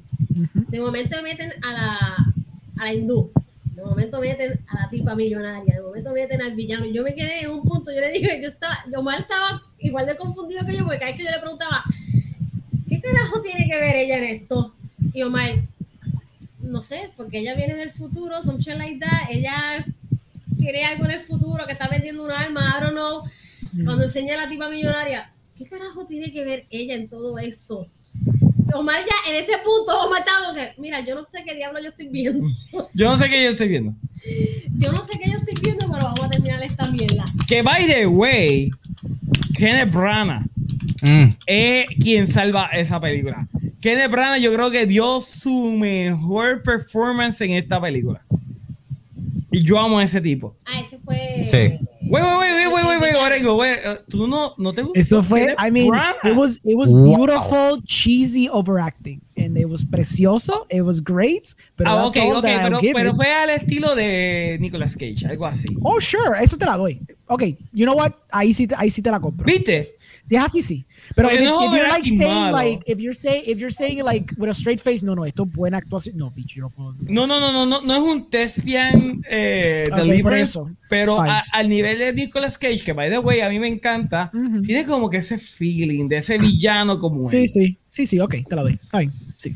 De verdad que la película, yo no sé qué realmente quería hacer Nolan con esto. Yo realmente no entiendo que Lo mejor que le pudo haber pasado a Tenet fue la pandemia. Full, full, porque es que la gente iba a ir a verla al cine y iba a decir. Todo el mundo todo el estaba mundo, aburrido. Acho, no ve esa película. Al tenerla en el Bio Max, que fun fact. Omar la compró un día Sí, antes sí. El- Ya lo dije, ya lo dije, ya lo dije, ya lo dije. La, la compré y de repente chichando. Hoy en HBO Max, Tenet", y yo, maldita sea, la Pero tú no sabías ayer. que venía. No, No, no, sabía, yo no sabía. sencillamente la compré porque estaban 10 pesos en Apple TV. Yo como que, eh, esto es un buen deal por una película de, de Nicolas, eh, de Nicolas, de- de Christopher Nolan. Christopher Nolan. Y ahora, it's worth it. Por 10 pesos, yes. Eso sí algo que que voy a decir de la película, algo sí que voy a decir de la película, bueno, la música. La Oh, música yeah. fue Oh, el soundtrack está. amazing. El soundtrack está Que es el mismo, buenísimo. es el mismo eh, compositor de Mandalorian. El Yes. el Amazing. soundtrack está excelente. Pero Él era Louis Goreson, exacto, Louis Goreson. Sí. El back and forth es tan confuso. Si una, entonces, a mí lo que, una de las cosas que a mí me re jode de la película es que Nolan tiene la tendencia de para hacer sus películas más sofisticadas, tiene Hmm. que recurrir a vocabulario tan rebuscado que a veces tú te tienes que ir a fucking Google a ver qué pudamente significa esta palabra. Porque, dude, una persona normal no sabe lo que significan muchas de las palabras que te tiras en tus películas. Entonces, entropía. en esta, Eso yo lo entendí, yo sé lo que es entropía. Pero también yo entiendo que no mucha gente va a saber lo que es entropía. Is yo no sé lo que es entropía y le tuve que preguntar a Omar. So que, ajá, hay tantas. Pero, entropía en reversa. Exacto. Y ahí una persona que, no está acostumbrada a este tipo de películas se, le da un derrame cerebral por esa maldita palabra y ahí quedó, se murió.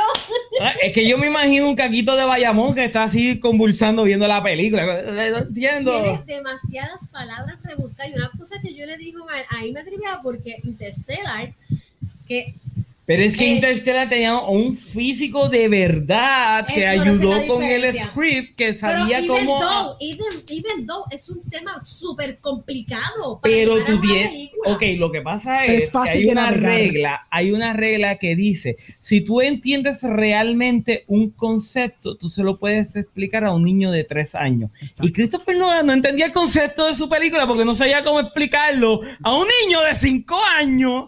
Es verdad.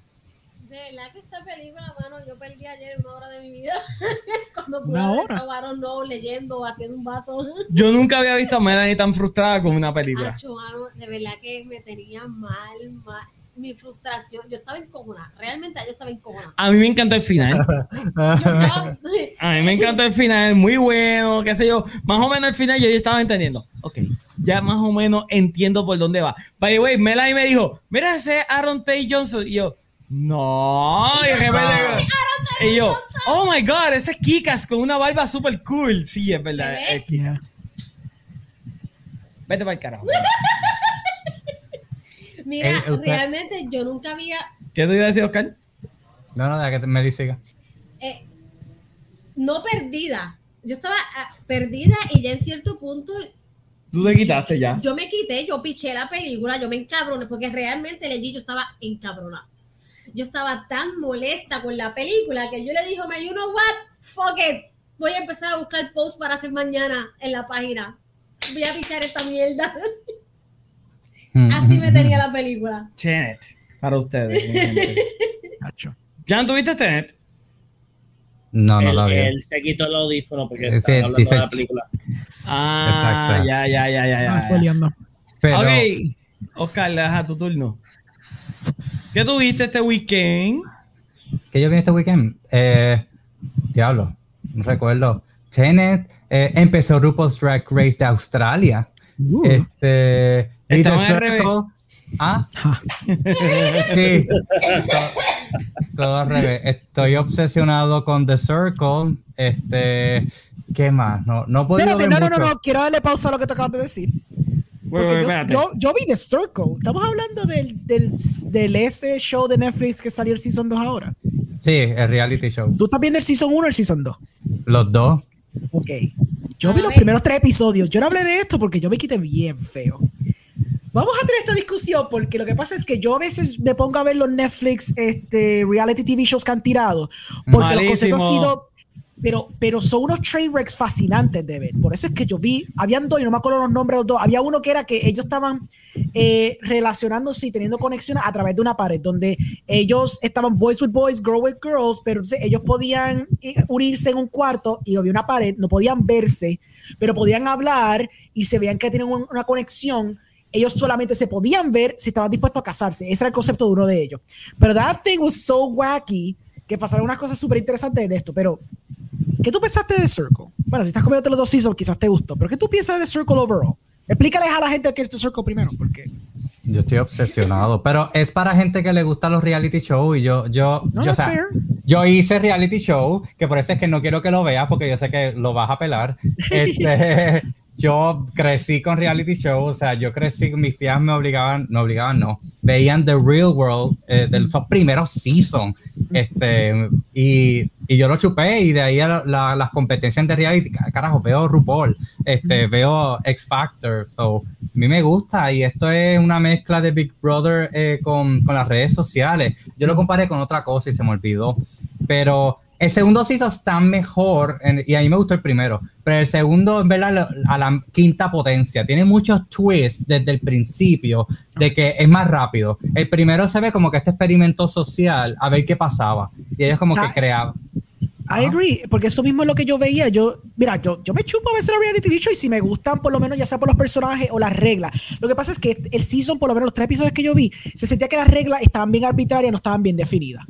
Porque yo por lo menos pensaba al principio que el concepto era que they were going to become social media influencers en actual social media de verdad. No, Pero después no. me percaté, it's within ellos ocho. Cool, está bien, eso está interesante. Bueno, Ellos- a veces, eh, a veces son más de ocho. no, no, yo sé que a veces más de ocho porque pasó por menos, ok, no sé si pasa más, pero sé que en Season 1 hubo el, hubo el twist que una muchacha se fue y al mismo tiempo vino otra, which was interesting. Ahí yo me juqué por lo menos un episodio más. Eh, ¿Ah?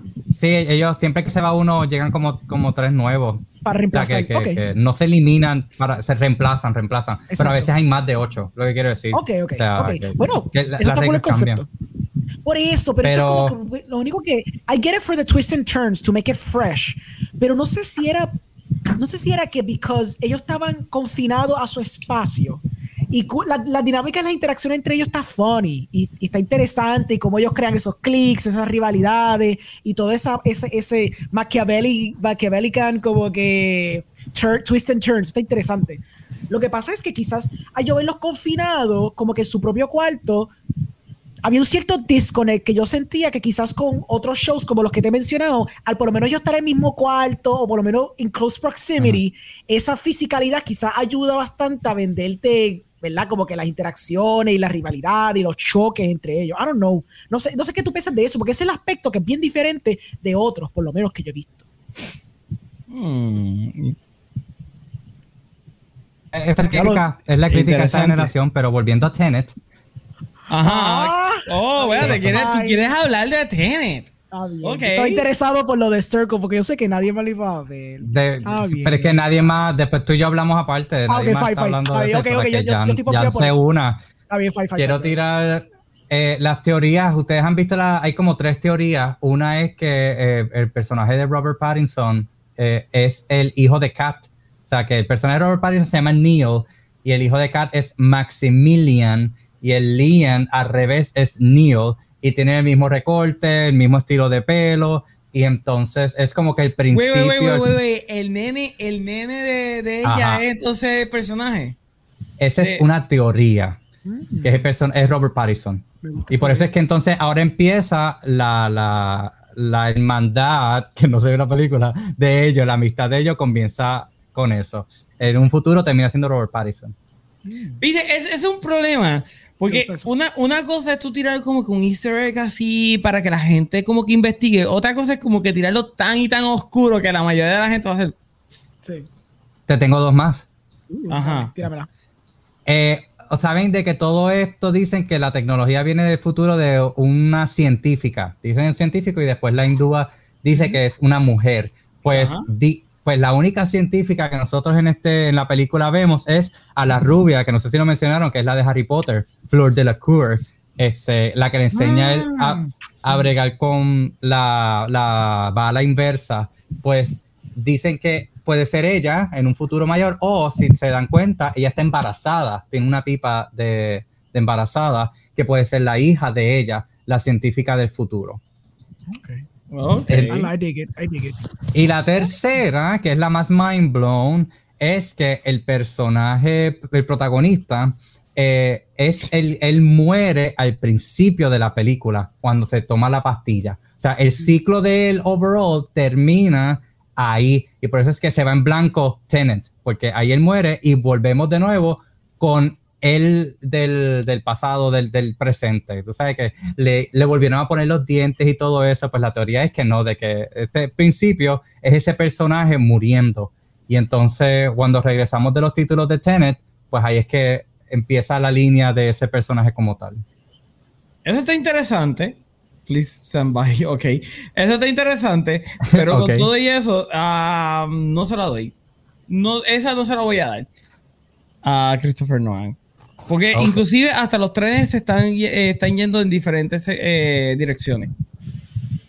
Es weird. Es weird. Digo, se, comp- a mí se complementan los tres, los tres tienen, o sea, fun- pueden funcionar al mismo tiempo. No, no, no. Cuando tú ves la escena, los trenes se, después que él muere, los trenes se mueven de otra, de otra dirección. Ok. Puede ser, I don't know, puede ser, puede ser. Déjame leer un poquito del, del chat antes de continuar. Déjame ver. Oh my god, yo creo que yo me perdí. Que se supone que sea esos muñequitos Ah, de ok. Orengo.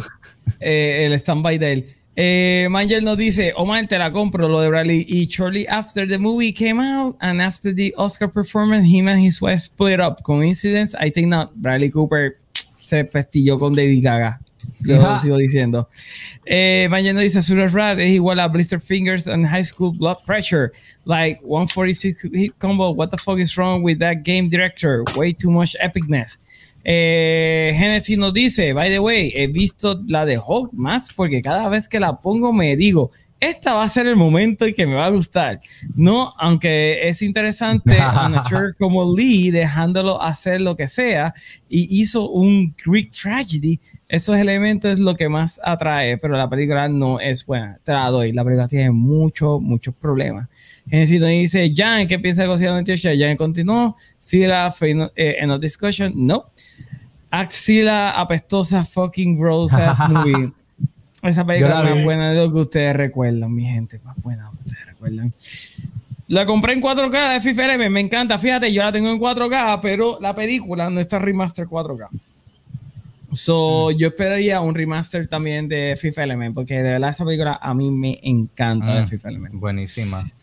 Eh, Genesis nos dice, es tan cheesy pero funciona milagrosamente. Me imagino que está hablando de Fifth Element. Dice, that director he hasn't been able to duplicate those characters and world. I love the protagonist and antagonist. Not once come face to face. They are both affecting and fucking up each other paths and no one of them meet. Fucking love the Fifth Element. Fíjate, yo te voy a decir algo acerca de Luke Besson. Valerian es muy buena película y yo no entiendo por qué la gente la odia.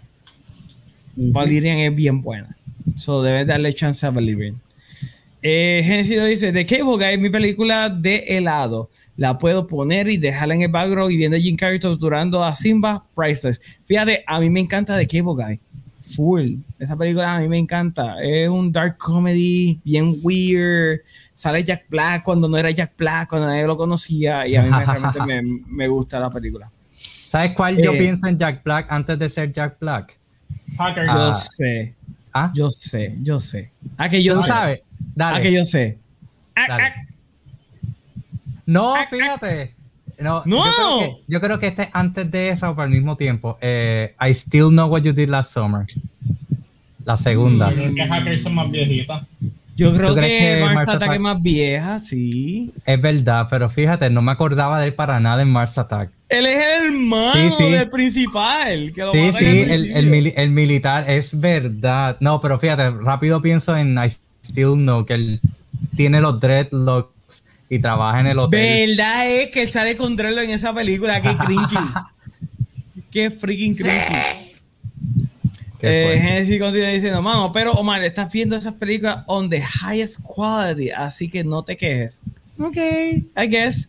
Eh, estoy de acuerdo con Omar, te iba a decir al final con la batalla de Back and Front, ¿entendiste qué carajo pasaba?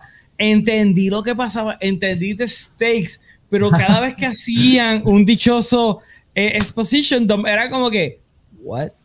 Ay, horrible sea, la yo- exposición. Sí, era horrible, era horrible, era horrible. ¿Sabes qué Ah, pasa? me dice- Ah, en guion nos enseñan que si tú puedes ver la película en mute y entenderla, lo hiciste bien. Y las películas de Nolan, sobre todo esta, tú no las puedes ver en mute porque no vas a entender. En un momento vas a decir, ¿y quién es ese? ¿Y por qué está en ese yate? ¿Y por qué está pasando esto? O sea, no funciona. show, don't tell. Y sin embargo, él, él lo dice todo en la película. Es como que, well, ok, I Exacto. guess. Por mi hijo. Yo amo a mi hijo. Sí, no, te juro que lo amo. Eh, es verdad. Tienes todo el, dere- el derecho. Eh, déjame ver. Melanie dice: Este punto está ahí cuando yo puse punto. No entiendo, Melanie. Eh, dice, dice: Sí, Omar. Yo también le di para atrás varias veces para saber qué sucedía. Ah, por lo menos no estoy solo. Genesis también nos dice: Ah, y si no veía esa movie con subtítulos, te jodiste porque el Ujú, es incoherente. Casi. Ese Nolan es sordo. Eso sí te voy a decir, la música está demasiado de alta. Demasiado de alta en esa película. Aunque Es me fascina. encantaba. Es fascina. The Movie Guy, que no soy yo, nos dice, yo pienso que tiene exagero of his time, pero la exposición exagerado la, metió- le- la medio mató. Eh, pero yo Ese nunca le di para atrás porque como, eh, como que entendí lo que estaba pasando sin explicación hasta el final que busqué en Google que era un temporal pincer movement y básicamente cogí un curso de física esa noche. Mira, en YouTube, en YouTube, hay un físico que vio la película y no la entendió. Eso es lo primero que él dice. Él dice, Wow. yo no entendí esta película, pero puedo tratar de entender la ciencia, pero al menos el, el plot, lo que trataban de, cómo este gimmick funciona en la historia, él todavía no sabe de qué se trata la película. O sea, lo pueden buscar. Así que no se sientan Eh, brutos. Nadie lo entiende. Mira, te están alabando, chichando finally in the house. Genesis nos dice, John David, para mí me gustó, David Patterson se robó la película. Definitivo, pues, David Patterson fue la mejor parte de la película. Full. Eh, dice Genesis, la música me encantó de tener, muy buena, de verdad que muy buena. Eh, William nos dice, John, me gustó como de protagonista, pero la película de verdad lacks an emotional thing, se siente bien fría. Eh, Sí. Genesis dice, le dieron 200 millones de dólares con este guion. Eso es amor, definitivamente, eso Uy. es amor. Eh, William dice, Robert Pattinson se robó la, la- la película, literal Genesis.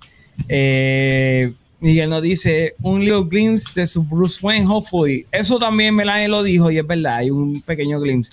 También nos dice Genesis, si la película es fría, sí, la película es fría, pero algo que admiro es que Nolan por fin sacó algo que de sus películas sufría un poco y es cuando Nolan se ponga emocional. Fallaba Interstellar, así que admiro que está un poco fría, pero eso soy yo. No entendí Eh. nada. Pero Interstellar sí es emocional. O sea, de todas Lo que esas, pasa que- es que cuando Interstellar trata de ser emocional es un poquito cringy, específicamente ese discurso acerca del amor. Es cringy. Oh, de ella. Yo, estoy, pensando más en, en Matthew McConaughey cuando se da cuenta que la hija creció y que ya le está diciendo, eh, me mentiste. Eso es lo que yo Pero pienso. vamos a hablar claro. Esa escena de Matthew McConaughey al final con la viejita, tú no te lo crees. Ok, No, tú, tú no te lo crees. ok, sí. No te lo Es verdad. Algo que dijo Eh, ese, ay, algo dijo, por un momentito el, el comment anterior, dijo algo que quería tocar y se me olvida. ¿Este? Ah, ¿O este? La película. No, no, sí, ese, ese grande. Ese grande de, de Genesis, que, que él dijo.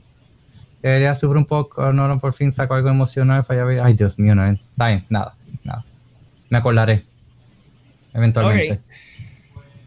Nos dice William, de protagonista tiene, tiene ese name porque el nombre no tiene ninguna relevancia como tal. Gracias William por explicarnos lo que es dado por sí en la película. Genesis nos dice, el villano Motivation was shit también. Oh sí, tengo cáncer, voy a destruir el mundo. Whatever, dude. Eh, es como Jigsaw en Saw. Tengo cáncer, así que voy a hacer a la gente sufrir. Pero fíjate, aquí Whatever. él se ¿Tú lo te imaginas que Steve Jobs hubiese dañado todos los iPhones porque tenía cáncer?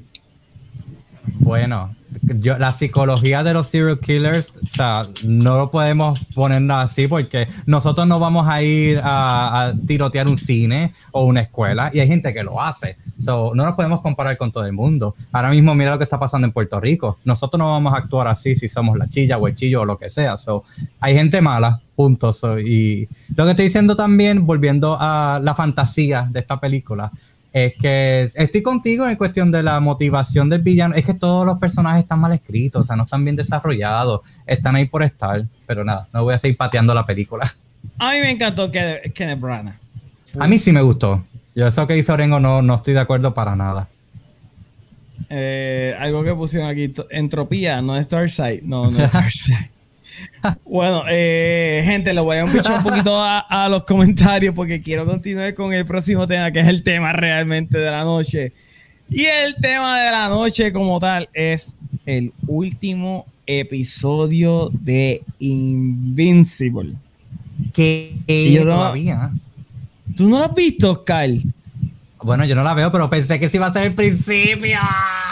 No, Oscar, ese es el tema de la noche porque literalmente estamos hablando de Invincible. Terminó el viernes. Ok, Ok, está bien. Pensé Oscar, que Oscar, ah, no, no es Tenet. Oscar, hablando claro, hablando claro. No, Tú, ti- tú Ah. tienes que ver Invincible. Invincible es excelente. Literalmente ese último episodio tenía hasta estos shots bien sanganitos, pero a la misma vez bien artsy acerca de eh, gramitas y mierda, mientras estaban dándole No, ese del... Sí, te lo estoy diciendo, es una cosa bien artsy, pero a la misma vez como que tan emotiva cuando padre le dice al hijo cuál es la, la razón de ser de su vida. Oh, my God. Fue excelente, Oscar. De verdad que a mí me encantó este episodio de Invincible, me lo gocé sumamente gore. Sigo diciendo que los creadores de Invincible se, se ponen como que una pizarra y dice, ok, manera absurda de matar a un ser humano y ponen todas las maneras absurdas y tratan de tirarla en cada episodio. Pero tú sabes quién es el creador. Ay no, es el mismo creador de, Robert de. Walking Dead. Yep. Por eso. Pero Oscar, tiene tanta emoción ese final de, de padre e hijo. El, pa- el padre tratando de hacer entender a su hijo por qué tiene que ser malo y conquistar el mundo y su hijo diciéndole que no. ¿Sabes qué? Voy a invertir la apuesta que hicimos que todavía no he cumplido de Breaking Bad y voy a ¿Qué? terminar Invincible. Para ahora. Wait, Tú vas a- cambiar de ver No, Breaking no. Bad por ver Invincible. Porque hablando claro, Breaking Bad es como que una joya. Yo todavía no puedo entender por qué tú no quieres terminar Breaking Bad. Entiendo por qué quieras ver Invincible, pero coño. Coño, cae Breaking Bad. Lo voy a ver porque te porque perdí, pero lo que pasa es que se me hace difícil empezarla ya que siento que, que- que es mucho de Breaking Bad, mientras que Invincible son unos cuantos capítulos. Lo que quise decir es que cambiarla en el momento de que sentir de que te estoy dando una, volver Invincible, ahora que es más fácil hacer que, chu- que chuparme todo Breaking Bad, es lo que estoy diciendo. O sea, ahora mismo me es más posible ¿No terminar te atreves a chuparla completa? Oscar? Nunca ha sido un problema. Nada, anyway. Voy a hacer las dos. No me pongas a yo tengo que decir nada, yo no lo vi. Ay, Dios mío. John, cuéntanos, ¿qué te pareció ese? Espérate, espérate, John, ya tú fuiste primero. Déjame ir con Jan. Discúlpame, John. Jan Miranda, ¿qué te pareció ese último episodio de Invincible? Bueno, este, pa- antes de irme, pues me voy a ir tempranito hoy. Verdaderamente la serie de principio a, fin estuvo buenísima. Este, finalmente ver de qué se trata todo en ese último episodio, pues tengo que admitir, este, yo no sé mucho de Invincible. Yo lo que sé es por filtración porque lo veía por ahí.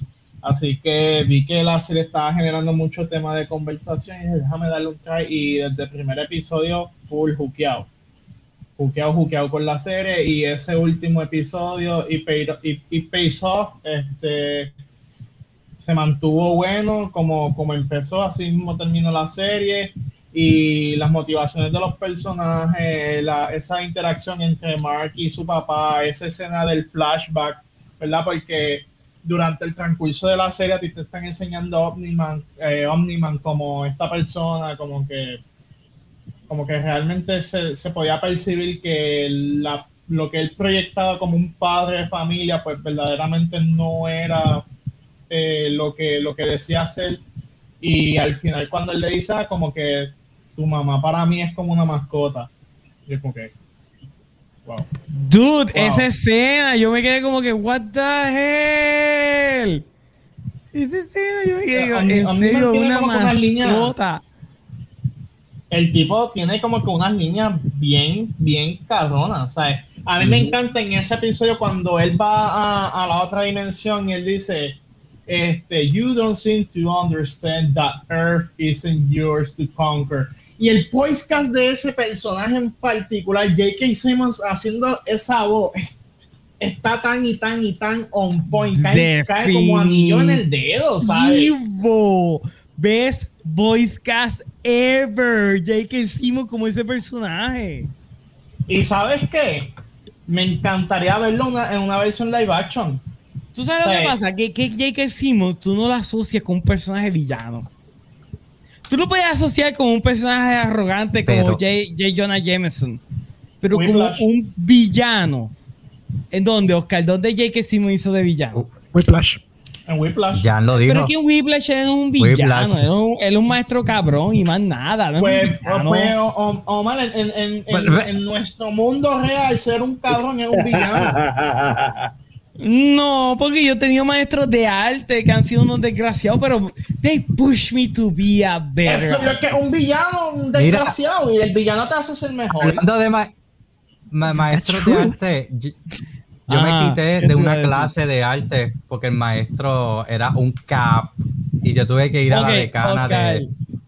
Hasta que tú no hayas estudiado en la central y tu maestro te coja con tu mano y te haga así y dañes tu dibujo o te lo tire por la ventana del, tercero, del tercer piso. Tú no sabes lo que es un maestro malo de arte. Son villanos. Son villanos. Mira, ahí tú tienes una buena película, Omar. ¿Qué tú estás haciendo? O sea, ponte a escribir. Hola, mi amigos centralinos. Yo sé lo que ustedes sufrieron también. Ajá. Dale, siga. So, so sí, cuando llega ese, ese último episodio y cuando pelean, vamos a decir que pelearon porque para el personaje llamarse Invincible de verdad que cogen demasiadas putizas. este, eh, eh, esa, esa, eh, cuando él empieza a decir como que, ah, que van a hacer esta gente en 500, que tú vas a tener de aquí a 500 años? Él le dice a ti, papá, te voy a tener a ti aquí en, en 500 años. Y tú, Wow, esa escena. Esa escena me llegó. En mi corazón duro de piedra, que todo el mundo sabe y conoce aquí en The Movie Guy. Yo me quedé como que. ¡Oh! Está muy fuerte, está muy fuerte. So, Yeah. O sea, y lo mejor de todo, la cosa que más me llena de vida es que ya anunciaron un Season 2 y un Season 3. Sí, mano. Yo estoy súper entusiasmado con, con, con ver esa siguiente temporada. Nuevamente, yo nunca he leído los cómics de Invincible y verdaderamente quiero ver a dónde es que va, va a llegar la serie. Estoy bien seguro que va a ser más épico que ese primer season y sé que van a haber muchas cosas que de verdad que van a enganchar a muchos fanáticos del cómic porque he, leído muchos comentarios y los fanáticos del cómic están súper encantados con, con, con, con la serie. Así que las personas que dicen, porque he leído muchos comentarios que la serie es aburrida, verdaderamente no le hagan caso a esas personas, la serie está súper fun, la animación está excelente, el libreto está brutal y la acción está en la puta madre. Sí, yo, yo no he visto serie americana con este nivel de acción. Avatar, ¿Verdad ¿no? que- ¿Ah? Avatar. Mm, sí. No, Avatar tiene buenas peleas, pero a nivel de Invincible, yo rengo. Digo, no es Bueno. sangriento, pero tiene Ah, buena ni- no estoy pelea. hablando de sangriento, estoy hablando de sangriento, estoy hablando Lo que, de... lo que sí te voy a dar es que El Avatar. Avatar, si no me equivoco, el estudio que lo hizo fue un estudio eh, japonés, si no me equivoco. Eh, Versus no, aquí, Aquí es americana, coreano. Fair enough. Exacto. Coreano. Esta, pero, exacto, Oscar, pero quiero traer el argumento es que esta sí fue strictly American. So, ahí toca dar un punto. En cuestión de strictly American animation, está bastante up there. En cuestión de por lo menos las secuencias de acción. Tengo que dártela, ¿verdad? Yeah. ¿Algo más que tú quieras decir de Invincible, Jan? No sé, este, yo creo que Amazon debería comenzar su, su universo cinematográfico en cierta manera. Bueno, si Amazon logró adaptar Invincible, a mí me encantaría. Yo sé que mucha gente no sabe de qué coño yo estoy hablando, pero mi cómic favorito de Image siempre ha sido Black Science. Yo creo que si adaptan Black Science va a ser un palo. Este, Estaría cool. Yo estoy contigo que Amazon en estos momentos debería adoptar completamente a Image. Definitivamente. Image, Yo estoy contigo. Image, la gente, la gente, mi- mis queridos amigos, ¿verdad? Como le dicen por ahí en Latinoamérica, Marvelitas y DCitas. piensa, si usted piensa que solamente en el plato lo que hay es Marvel y DC, la realidad del caso es que todo esto es un buffet. Existen un sinnúmero de publicadoras y entre ellas está Image. Gente, Image tiene excelentísima historia, es algo que siempre está, o sea, siempre algo fresco, ¿no? No, no solamente todo gira en torno al género de superhéroe, hay horror, hay ciencia ficción, hay que si horror cósmico, hay de todo un poco para todo el mundo. Image Image es excelente publicadora y yo pienso que Amazon tiene una excelente oportunidad con, con Image y yo pienso que ellos deberían crear, ¿verdad? Sería ideal para hacer algo distinto, deberían crear algún tipo de universo animado con estos personajes. Aparte de que, pues, animado, pues pienso yo que sería mucho más fácil adaptar toda esta historia, a diferencia de Marvel y DC, que hay ciertas cosas que del papel no se traducen bien a la pantalla grande, pero en el caso de, de ser, ¿verdad? Por ser animado, pues hay más posibilidad de lograr hacer esa historia. Y yo creo que Amazon tiene excelente oportunidad y eso lo probó con, con, con, Invincible. Yo pienso que deberían adaptar a, a, Image y empezar a adaptar todos esos cómics que son excelentísimos. Y la gente que verdad que acostumbra solamente a lo que es Marvel y DC, yo pienso que deberían darle el a Image, no se van a defraudar. O sea, Hello, Spawn, Spawn Invincible, Walking Dead, you can name it. Pero, pero fíjate, el, el que Amazon adopte Invincible está interesante y, o que adopte a Image. Ahora, lo que me está curioso es que ellos quieran hacer una versión live action de Invincible y que la están filmando, by the way, que están haciendo una, una, versión live action de Invincible. Es como que, pero ya tienes la animada, ¿por qué vas a ir a brincar ahora a una versión live action? Se llama sacarle el jugo a la propiedad que compraste. Ay, no, pero tú no tienes una versión eh, de cómics, de, de, animación de, de Walking Dead. Sí, pero you try both, ¿por qué no? You double dip. Pero es la misma historia. Bueno, pero quizás con la película, ya que son dos horas o dos horas y media, vas a tener que condensar bastante de ¿Pero es una película o era animada? Digo, era una serie. La película. Ah, bueno. So ya es el primer shift. So ya la adaptación, tienes que adaptar por lo menos la primera. Sí, es live action. Se Robin está trabajando en ella. Yes, sir. Que es el mismo que trabajó también en esta animada. Sí, que él es el personaje este que viene de, de otro universo a pelear con la gente de la Tierra. Yeah, Allen the Alien. Y que sale al final, exacto. Allen Alien. sí, Allen Alien. El, el, el, universo debería llamarse algo, qué sé yo, el Invincible Verse o el Amazon Verse, I don't know. Yo, Imageverse, dude, whatever. By the way, Invincible Verse, porque Invincible es como que el punto de comienzo. Jeff Bezos, tú que estás viendo siempre de Movie Guide, dale chavo a Thomas Fallen que haga su maldita película de Spawn que lleva como 18 años diciendo, sí, la película va a salir pronto. Te lo juro que va a salir, te lo juro. Te lo juro, va a salir. Voy a hacer un live dibujando porque yo voy a hacer la película de Spawn y todavía no he empezado. A ver, acaba de hacerla. Jamie Foxx quiere ser Spawn. Es frustrante. By the way, yo estaba pensando este fin de semana, aquí yo te, te voy a tirar mi fancast. Si hacen una película de Spawn, para mí debe ser Michael B. Jordan.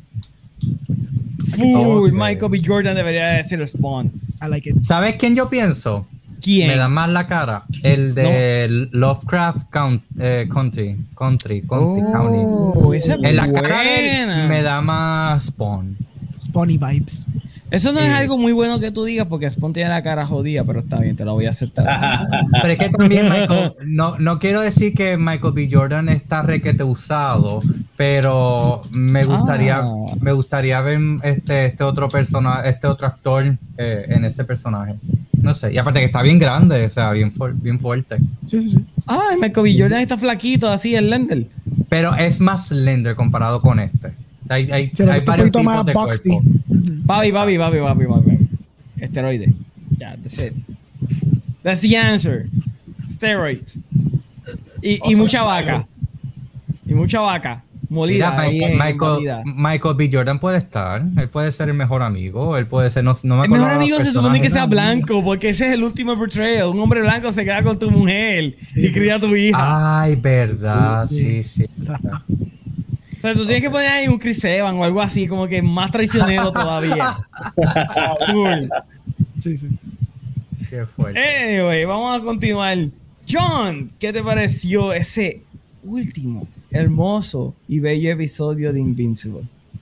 Pues a mí me encantó el último episodio. Eh, honestamente, desde que vi el, el penúltimo, ya yo más o menos tenía una idea de cómo iba a terminar la serie este, debido a lo que a lo que Omniman estaba mencionando constantemente en, en el penúltimo episodio de, de, que él tenía que hablar con él, ya yo estaba como que conectando mucho, like, este, my theory board de Invincible con Omniman. So, cuando vi el último episodio, este, y hubo esa escena de que él le, le cuenta, like, a los Viltrumites, este, somos no, no es lo que nosotros, este, lo que yo te había explicado al principio. Eh, ya yo estaba como que, ok, sí, este, ok, sigue, porque ya, ya yo estoy ya más o entendiendo dónde ustedes quieren este, llevarse. Este, me encantó muchas de las líneas que mencionó este Jan. Eh, este último episodio fue. fue bien emocional. exacto, este último episodio fue bien emocional, fue bien action heavy. Eh, ver cómo, cómo el icono del mundo, pues vamos a, vamos a ponerlo así, ¿sabes? Tú estás viendo a Superman, porque eso es lo que Omniman en este mundo o sea, tú ves a Superman, tú lo ves como este icono de, de, Hope, tú lo ves como, como que este, la esperanza de, que él va a salvar este, el mundo, el momento de, de que la gente está sufriendo y después tú se invierte en menos de unos par de segundos cuando él mata a Immortal. O sea, en, el episodio anterior, después tu icono se cambia al villano. Después Eso es bien interesante porque es un cambio de paradigma bien brutal que ellos lograron llevarlo en la animación, en las emociones de la gente, en el horror de sus caras cuando están viendo a Omniman cometiendo ese acto. Yo me quedé como que. Exacto. O sea, es, algo bien impactante. Cuando yo veo, cuando ahora viene este, este último episodio, ahí es donde yo dije, ok, So, él va, lo que va a pasar en este episodio va a ser lo siguiente, le va a explicar a Invincible qué verdaderamente, qué verdaderamente es los Viltrumites, cuál es su misión en el planeta Tierra y el por qué él hizo lo que hizo. O sea, y ahí yo estaba como que cuando yo vi todo, like, panning in y conectándose lo que ya yo tenía pensado, yo dije, ok, cool, awesome, porque desde, que hemos estado hablando de Invincible, yo había, yo siempre mencionaba de que vamos a tener esta, esta línea como The Boys, que vamos a tener una línea que va a ser un sub y baja en desarrollo de todos los personajes y en algunos B characters, personajes B, y después vamos a tener este final épico donde probablemente mucha gente no se lo va a esperar. Y pasó lo que, lo que mencioné, el, pero lo único que el, este final épico te dan la introducción en el, en el, en el episodio pasado, que es cuando tú ves la, el cambio de este icono como Omniman a ser un superhéroe este importante del planeta Tierra a cambiar al villano más, más este, peligroso en el planeta Tierra. Y después like, tú tienes a este personaje que es Invincible, que para cuando se pone un no, se pone el nombre de que técnicamente él es invencible, pero en todos los episodios vemos que él está como que teniendo esta, esta dificultad de ser superhéroe, porque quiere ser superhéroe más quiere ser este joven. So, Háblalo claro, en cada episodio es una pela asquerosa. Exacto. O sea, es por eso mismo, por eso es que digo, por eso es que digo dificultad, porque es algo que tú te das cuenta, especialmente cuando tú ves esta escena de, de um, se me olvidó el nombre del personaje, pero de, de Kingpin, que es cuando sale este otro eh, villano, que es de otro, de otro portal, que él dice ah, que, que él va a diferentes universos porque quiere pelear contra, contra los seres más poderosos para en combate. O sea, esa escena entera de que tú ves a Invisible full, full, full, no sé lo que, lo que representa su nombre, es bien interesante en cómo ellos lo llevaron en, nuestras pantallas pequeñas o, o, en la pantalla grande de, de, tu casa. Pero ahora con este final tú ves cómo Omniman llega a su punto, a su punto de, desarrollo y no final, porque todavía nos falta bastante de ese personaje. Si vemos como que un, ¿cómo es que se dice? Este, vemos el desarrollo de cómo él como Viltrumite rompe su código debido a que él está viendo a su hijo morir. Y él se acuerda de ese momento donde él corta lo que su misión por disfrutar a su familia. Aunque sí él tiene esa escena de que le dice a él que este, yo me imagino que mucha gente que vio la serie le dolió de cuando le dice, mira, pero es que tu mamá es una mascota para mí. O sea, tu mamá vale. O sea, e, esa línea es bien fuerte en el desarrollo de cómo, de cómo todavía este Invincible, debido a lo que el papá le dijo, él sigue diciendo que, ok, sea, puede ser que sí, todo el mundo muera, nosotros vivamos 10.000 décadas más, pero yo te voy a tener a ti. O sea, porque tú tienes que ser como tú eres. Bien fuerte esa escena. Esa, y todavía voy a tenerte a ti. Ya. O sea, y ahora falta ver cómo a Omniman, pues me imagino que todos los que leyeron el cómic y todo eso tienen que saber cómo a Omniman romper su código de Viltrumite lo afecta en el long run, porque ahora no hay un Viltrumite en el planeta Tierra. O sea, eh, ahora el planeta Tierra está abierto a que sea invadido por cualquier este ser diferente extraterrestre. Pero es tan importante esa última escena cuando él ve a su hijo todo demacrado por culpa de él. Y no simplemente eso, ellos me hicieron tone down de lo que verdaderamente pasa cuando hay superhéroes destruyendo o en pelea con los, con los villanos, cómo ellos destruyen este, Man la of Steel. ciudad. Sí, pero Man of Steel- Mm, Man of Man of Steel no- Steel. no- pero Man of Steel no lo enseña like, gráficamente. Yo Oh, no, no, no. refiero- Ellos se fueron wait. Mano, sí tumban como 200 tele- eh, eh, edificios por ahí para Sí, abajo. sí, pero ¿Qué you don't see the pasando? people. You don't see the people. Ok. That's what I'm talking about. Sí, You don't, por eso es que digo, tú no lo ves gráficamente. sí, aquí O se sea, fueron tú no ves ese, ese, ese toque como la escena de, del yo no fue del episodio, no, yo sí fue de este episodio, cuando Invincible este quería salvar a la muchacha y lo que termina es con el brazo. Sí. O sea, que él se queda en shock. Sí, eso es algo bien cool de la serie que te pone como que cuán frágiles son los seres humanos. Exacto. O sea, no Porque a- a- simplemente algo, eso. ¿verdad? En películas de, de superhéroes, tú ves superhéroes golpeando a seres humanos normales y es como que, pues, cayeron con la pared y se dieron bien duro. Pero en esta es como que, ok, le dieron un cantazo, pero lo, pi- lo picaron en la mitad Exacto. o, o le rompieron el brazo, lo que sea. Tú te quedas como que, holy shit, ok, ya entiendo. Yeah. Mm. Después- Physics, they works. Exactly. Pero después tú ves, este, ahí es donde yo digo que a Omniman todavía le falta. Yo imagino que en el segundo, en la segunda temporada vamos a tocar otros personajes, otros villanos. Tercera temporada vamos a tocar a Omniman una, eh, una vez más. Este, he visto que mucha gente está comentando porque en las escenas de, Vil, de Viltron eh, o Viltron, no me acuerdo cómo se llama más exactamente, pero de Viltron, este, hay un personaje que enseñan, no me acuerdo el nombre, pero he visto muchos posts de que la gente está bien pompeada de ese personaje, me imagino que es por los cómics. Este, pero aquí es donde, donde me encantó mucho y fue eh, la- los últimos 10 minutos.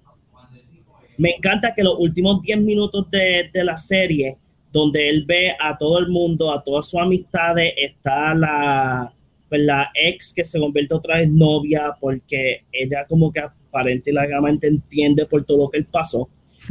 Todos tienen, todos todo tratan de tener esta conversación de su papá y él no quiere, pero al final del día él tiene que hablarlo porque es, ellos, el amigo de él lo menciona. Tú- no, hay, no hay manera de que tú no, no podamos hablar de esto porque es lo que se está hablando. Lo vas a escuchar a todo momento.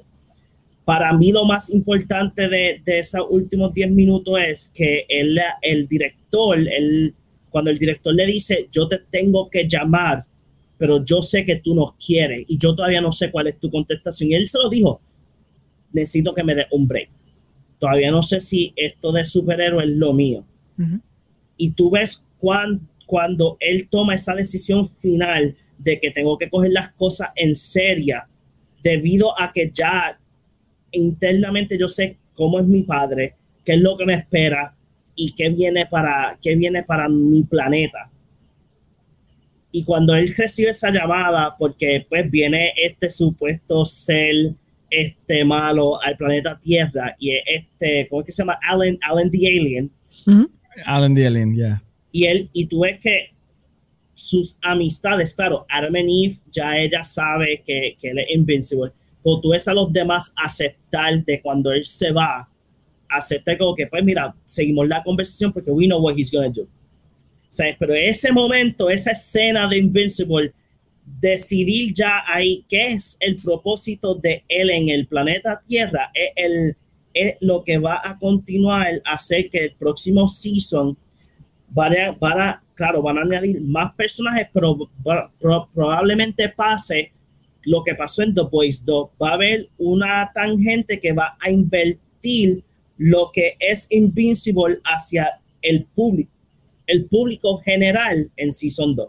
Tú vas a ver que mucha gente va a estar en, probablemente, no voy a decir que leí el script, pues yo pues entiendo que van a haber unos par de episodios donde vamos a ver gente que van a tener hate hacia Invincible porque él es hijo de Omniman o tiene una cierta conexión con Omniman y vamos a ver un desarrollo más grande y más importante con Invincible como superhéroe, no como joven. Sí, yo creo que va a estar bien interesante el que ahora él tenga que lidiar con el estigma de ser el hijo Yes. de Omniman. Y después, la, la, después me encantó porque la escena final fue tan sutil. O sea, la última, los últimos like, tres minutos, cuando él está teniendo esta conversación con este Allen, es como que tan sutil. Te, te, te terminan la serie bien. O sea, ellos terminaron un season tan bien que a mí me, yo quiero ver la serie otra vez. Pues, quiero ver si, hay, si perdí algo eh, o un detalle o lo que sea. Pero esta serie, honestamente, si ustedes no la han visto, lo que nos están viendo, deberían de verla. Esta serie es sumamente excelente y es de las pocas series de superhéroes que yo puedo decir que quisieron irse completamente sin pensar el, el, el backlash o no backlash de lo que enseñan en estos seis episodios. Pero it's amazing. Again, yo estoy ya pompeado para Season 2 y Season 3 porque si siguen este desarrollo como están haciendo con The Boys, again, son dos series de cómics que yo no he leído absolutamente nada y me he aguantado a leer cómics de The Boys y de Invincible simplemente porque I just want to, ¿sabes? Como que motivarme o ver, este, ¿cómo es que decir? Darle esa sorpresa a ver esta serie. Ok. No, yo estoy contigo. Yo espero que sea un poquito mejor que The Boys Season 2 cuando venga ahora el Season 2 de Invincible. Pero eh, está cool de que la gente por fin esté aceptando este Sí. tipo de historias de superhéroes cuando Zack Snyder trató de hacer lo mismo y todo el mundo dijo, ¡Oye, no! I'm gonna be right back, hombre. Nada. Ok, Orengo, cuéntanos. By the way, Orengo, yo dije que esta, este Oscar está super muted. Tira ahí tú Pues- lo que vas a decir. Ah, porque Oscar no ha visto The. Espérate, hombre. Que yo no he visto que yo vi The tú no vi- Sí, pero no has visto Invincible. No, eh, Ah, ¿sabes qué es lo diferente con Zack Snyder? Que él tocó personajes que la gente y el público tiene una percepción de ellos, mientras que ahora tanto Invisible como The mm, para nada son uno personajes reconocidos por las masas y dos de por sí existen en un mundo R y sangriento. No como estos personajes o esa comparación, tú sabes cómo soy yo con la- las comparaciones justas, eso para nada es justo. Ah, y, y para ponerlo jocoso, Sí, tú dices, Invincible es mejor que The Boys Season 2, pero The Boys Season 2 es mejor que Falcon and the Winter Soldier. ¡Oh, full!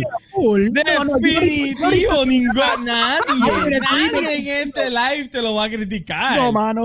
Para nada. Yes, you're right. Full. Nada que Ay, Dios ver. mío. No, no, no. Tú estás bien. You're Eh, on tú the money. tienes toda, toda razón, Oscar. Muy bien, muy lindo. es más, por- voy. eh, es más, espérate, espérate, Oscar, te lo voy a hacer yo. El, el- el- el SMR. Oh, Tienes razón. oh, Excepto mira, la a- Snyder. Esa parte no. voy- Pero voy la parte de D-Boy sí. Está bien, no, te, te- te lo, te lo acepto. Voy a hacer como Tenet. Voy a revivir esto para atrás y para el frente y para atrás y para el frente. Si quieres, si, si quieres, yo te lo grabo con esta voz. Ah, mm, ese puede ser tu, Oscar. tu ringtone. Este, no, no, no, que se lo ponga para dormir. Oscar Ah, tiene sí. razón. Qué fuerte. Mira, pero eh, yo estaba diciendo, eh, Orengo, que este último episodio a mí me gustó porque tuvieron estas escenas así, bien artsy, que si de la gramita y qué sé yo, como para acentuar la gravedad de lo que estaba sucediendo. Yup. Y yo, yo estaba como que, ok, Orengo se va a comer esto bien, cabrón. Me va a decir, ya lo que hija de puta.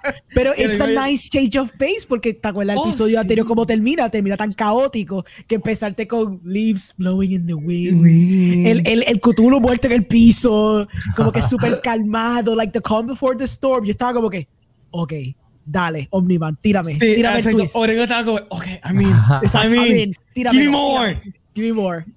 Tírame ese twist. Pero, Pues, ¿quién, ¿quién dirigió esto? Chloe Zhao. ah, papi, porque estaba para como en un sunset y toda la pendejada, como que. estaba, estaba Ghost Directing aquí. Exacto. Pues, mira, es difícil, es difícil seguir lo que John dijo porque John, John trajo. Me like, explicó todo el episodio. pero I'll try to bring dico- al- alguito. Este, I'll say this. Quiero sentirme un poquito Oscar, y viendo yo hice un post ni nada, pero me quiero sentir un poquito Oscar que por lo menos pegue un poquito de lo que yo pensaba que iba a ser la revelación de Omniman. I did figure out heavily que tenía que ver mucho con el concepto de survival of the fittest. Lo que no pensé es que él básicamente era un villano. o sea, no pensé que era un villano, villano de villano de que estos imperios, son basically Nazis. Like, no pensé que era ese tipo de viaje, pero de que él mató al Justice League ese because of his son, essentially. Sí, yo me comí eso, eso me hace sentido, eso fue la primera cosa que se vino a la mente, and I'm glad que basically era parte del concepto de why Omni-Man did what he did. Lo que pasa es que he did it on a massive scale, que basically Thanos would be very proud, honestamente. Pero la la pregunta es: ¿por qué carajo él esperó tantos años para hacerlo? Él podía haber limpiado a todo el mundo desde el principio. Porque he wanted to make sure que había alguien a su lado para poder conquistar. Because he does say it. Él le dice a Mark a lo último, like, mira, I could just do this again. I could just wait 17 more years y que salga otro spot a ver si me sale como Wiltramite. I can do this again. I can keep... Él es como Ego de, de Guardians of the Galaxy 2. Es esta, esta cosa de que, you know, I'm spanning my seed, pero yo, I am ethereal, yo estoy above toda esta mierda, lo cual, cool concepto en la cuestión del existencialismo y el existentialism, like el existential dread que tiene Omniman Loki, al punto que, no Loki de, de Loki, pero Loki como que ese existential dread que él tiene, que es interesante porque como yo mencionaba anteriormente, I love estos pequeños conceptos que te trae Invincible, como el concepto de los clones, and the whole thing about consciousness, y aquí me trajeron a la Sí, me- Es la- verdad. Sí, aquí, pero son como que pepperoni, un poquito, como que un poquito para, para el nugget, para como que, mm, Sí, como es que, como que. you touch my brain. Yeah, eh, están bregando con la sanidad del ser humano. Es como que si tú no tuvieses Sí. estos pasos, tú te volverías loco. Pero está cool traer esos conceptos en un show que, you know, they don't need to bring it. They don't need to explain a esa magnitud esos conceptos, but yet they do. Y está interesante. Y entonces cuando llegas al existential dread que tiene Omniman, está fascinante porque the way he views la, la humanidad entera es horripilante. Una cosa, I mean, claro, para él tiene, tiene sentido completo porque él ha vivido tanto y tanto y tanto tiempo que todo se le pasa. Es como un tipo de sadistic Doctor Manhattan, donde el tipo es going beyond la humanidad y basically any other alien race, porque probablemente está jangueando en otros planetas antes que llegara a Earth y que sí o qué, o por lo menos entendió esos otros conceptos. Y esta cosa de que como él va a outlive la humanidad, él va a outlive estos aliens, él va a outlive todos estos otros planetas, eh, él considera que todo es futile, todo es in- inútil, nada significa nada, no, no hay por qué llorar, no hay que por qué sacar, tragar lágrimas, porque básicamente esto es un pejito que se va a morir. Es como cuando a veces hacen el chiste, like, oh, you brought a, a thing we're gonna cry over in, in 14 years. ¿Entiendes? Como que. Ajá, que ese es como que el chiste a veces de que, ah, voy a traer este pejito que se te va a morir. Es como que, oh, you know, pain and suffering in 14 years. Es como que, it's kind of, kind of the joke. And I O mean, cinco minutos como WandaVision. También. Uh, Pupú. Shots fired. Anyways. este, pues entonces traer ese concepto es fascinante. Ah, obviamente el Man of Steel Battle y la secuencia con el tren. Qué cosa más freaking horrible. Cabrón, qué hermosa esa escena. Es como Es como que, que, ah, Mark, ¿a ti quiero que te ellos? Exacto, toma, para que te los disfrutes. En Georgia. Para, en Georgia para compró que veas ellos. cuán débiles son. Y la cosa es que Mark estaba tratando de sacárselo de encima, pero cada vez que ponía la mano, es como que. ¡Pla, pla, pla, pla, estaba llevando de Tejeda también. Cuando salva al piloto. Que, by, by the way, it had almost feels de como Superman Returns, donde está como que chaotically, frantically trying to save. Claro, no era, un- no era un plane, pero está salvando al piloto. Y era como que, oh, estoy tratando de agajarlo, pero es como que está fuera de poder y que sigue. O sea, al fin lo agaja y lo salva. Y Omniman le dice, Mark, haven't you learned your lesson? You're not supposed to save him. Y le explota la cabeza de cassette en la cara de él. Ok, yo pensé en Steel cuando salva el piloto del avión. Ok, fair enough. literalmente como que está pasando la batalla y lo coge y lo rescata y de repente sale Sí, sí, Omni-Man. No, no, no, no, no, no. No, no, no. You don't, you don't need to save him. Explotadito. Es como que, oh my god, qué horrible. Pues todas las secuencias de acción, la animación excelente, exquisita. Eh, The, the way de que, de que Omniman está trying to hammer to Mark su Literal. ideología, literally hammering it. de que a la mala, de que tratando de enseñarle visualmente la- lo insignificante que es la humanidad, este, es fascinante. Y está cool porque entonces Omniman es como, again, yo sé que esto es compararlo con Man of again, pero es como comparar how Sod views humanity, porque he's- lo está viendo una perspectiva outsider, y Mark, que básicamente es un humano también.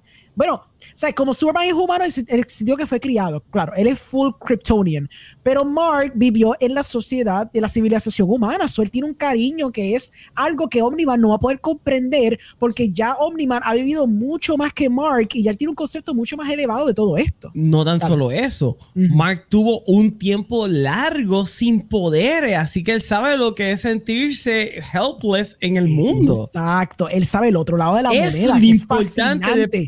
Personaje de Mark. Y es fascinante, es fascinante porque es el otro lado de la moneda. Y es como estos clashing ideologies literalmente están clashing a través de toda la peli, de- de- del, del episodio. Está Omniman tratando de imponer su ideología de que el, el mundo es insignificante, la humanidad es insignificante. Y Mark tratando de decirle, pero mi padre, that's all I know. Y eso es, anyway, lo que tú me estabas enseñando hasta que me metiste en la feca. Y me estás diciendo que, basically, tú tenías un ulterior motive. Es que eso, ah, eso es algo que yo no entiendo del personaje de Omniman, porque Ujú. Omniman siempre le estuvo enseñando a su hijo los valores de ser un superhéroe. Para después decirle, no, cabrón, esto es sencillamente para joder.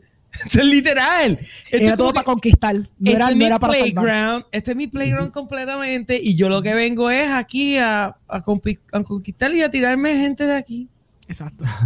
Sin ningún pelo en la lengua. Sin ningún pelo en la lengua. Es, es horrible. Y Pero, entonces, pero, pero entonces Mm. eh, te, te pone a cuestionar porque Omniman fue así con Mark por tanto tiempo si su pensamiento era distinto. Porque si tú me hubieses puesto que Omniman vivía en Alabama en un shack con una wife que le daba todo el tiempo, o sea, era un wife beater y siempre estaba hablando acerca de los judíos y de otras razas, pues yo lo entiendo. Ujú. Ok, pero tú aquí tú tienes el personaje ideal full que le está enseñando a su hijo cómo ser una buena persona y de repente le dice, no, Mark, todo esto fue embuste, realmente yo lo que vine es aquí a destruir A este pla- a conquistar. Con Porque no es destruir, él no quiere destruir el planeta, quiere conquistarlo. Sí, quiero conquistarlos. Basically va a ser slaves para, para los Viltrumites completamente. Exacto. Este, lo que me está cool también es que la, el- la pelea no dura todo el episodio. Y me gusta que hay un tipo de epílogo. Eso está nice porque da un breather y da un palette cleanser de la horrenda cosa que tuviste por los primeros 22 minutos. Y está cool como entonces se brega con los repercussions. Y obviamente la línea que John mencionó, obviamente es preciosa, la línea de que en 500 years que tú vas a tener Mark, y él va a decir, I'm gonna have you dad. Y es como que, maldita freaking sea, y se va volando. Y pues no sabemos en qué queda eso, veremos a ver si son dos, whatever. Pero es, es- es una línea fantástica, está en el panel, porque yo busqué después de las poquitas cosas, me puse a bu- buscar los cómics, esa línea es verbatim, obviamente, y está fantásticamente hecha y fantásticamente executed en el show. Um, me gusta el epílogo, me gusta cómo la mamá está dealing con los repercussions. Me gusta cómo él está dealing con los repercussions y cómo los amigos están tratando de ayudarlo un poquito. Él trata de conectar con la mamá, pero claramente la mamá tiene que pasar por su propia, tú sabes, su propio grief. Sí, eso fue bastante real. Eso, Sí. fue, eh, eso es algo bien interesante de la serie. La serie es bastante real, no tan solo en el gore, sino también en la psiqui humana. O sea, la mamá, ella está en un estado completamente de shock. Ella no puede creer que toda su vida ha sido una mentira. Exacto. Y literalmente Sí, ella lo dice a sí mismo.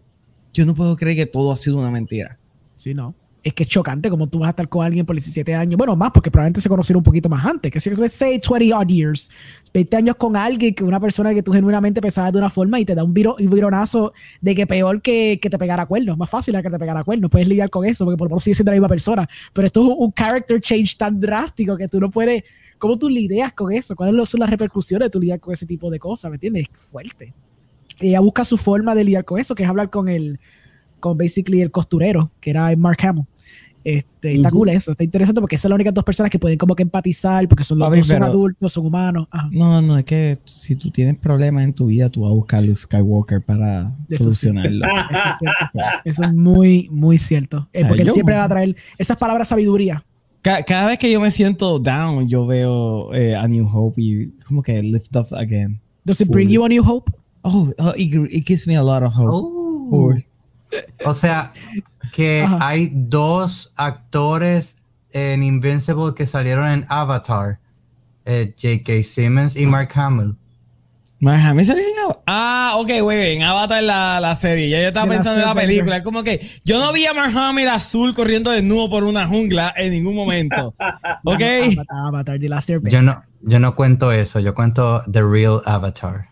The Last. Airbender. Oh, spicy. los props a James Um, Cameron. Avatar hizo casi 3 bueno, hizo 3 billones, Oscar. No, no, esa dos, dos película. billones, dos billones. ¿Dos billones? Ah, Dos billones algo. dos billones algo. Oh.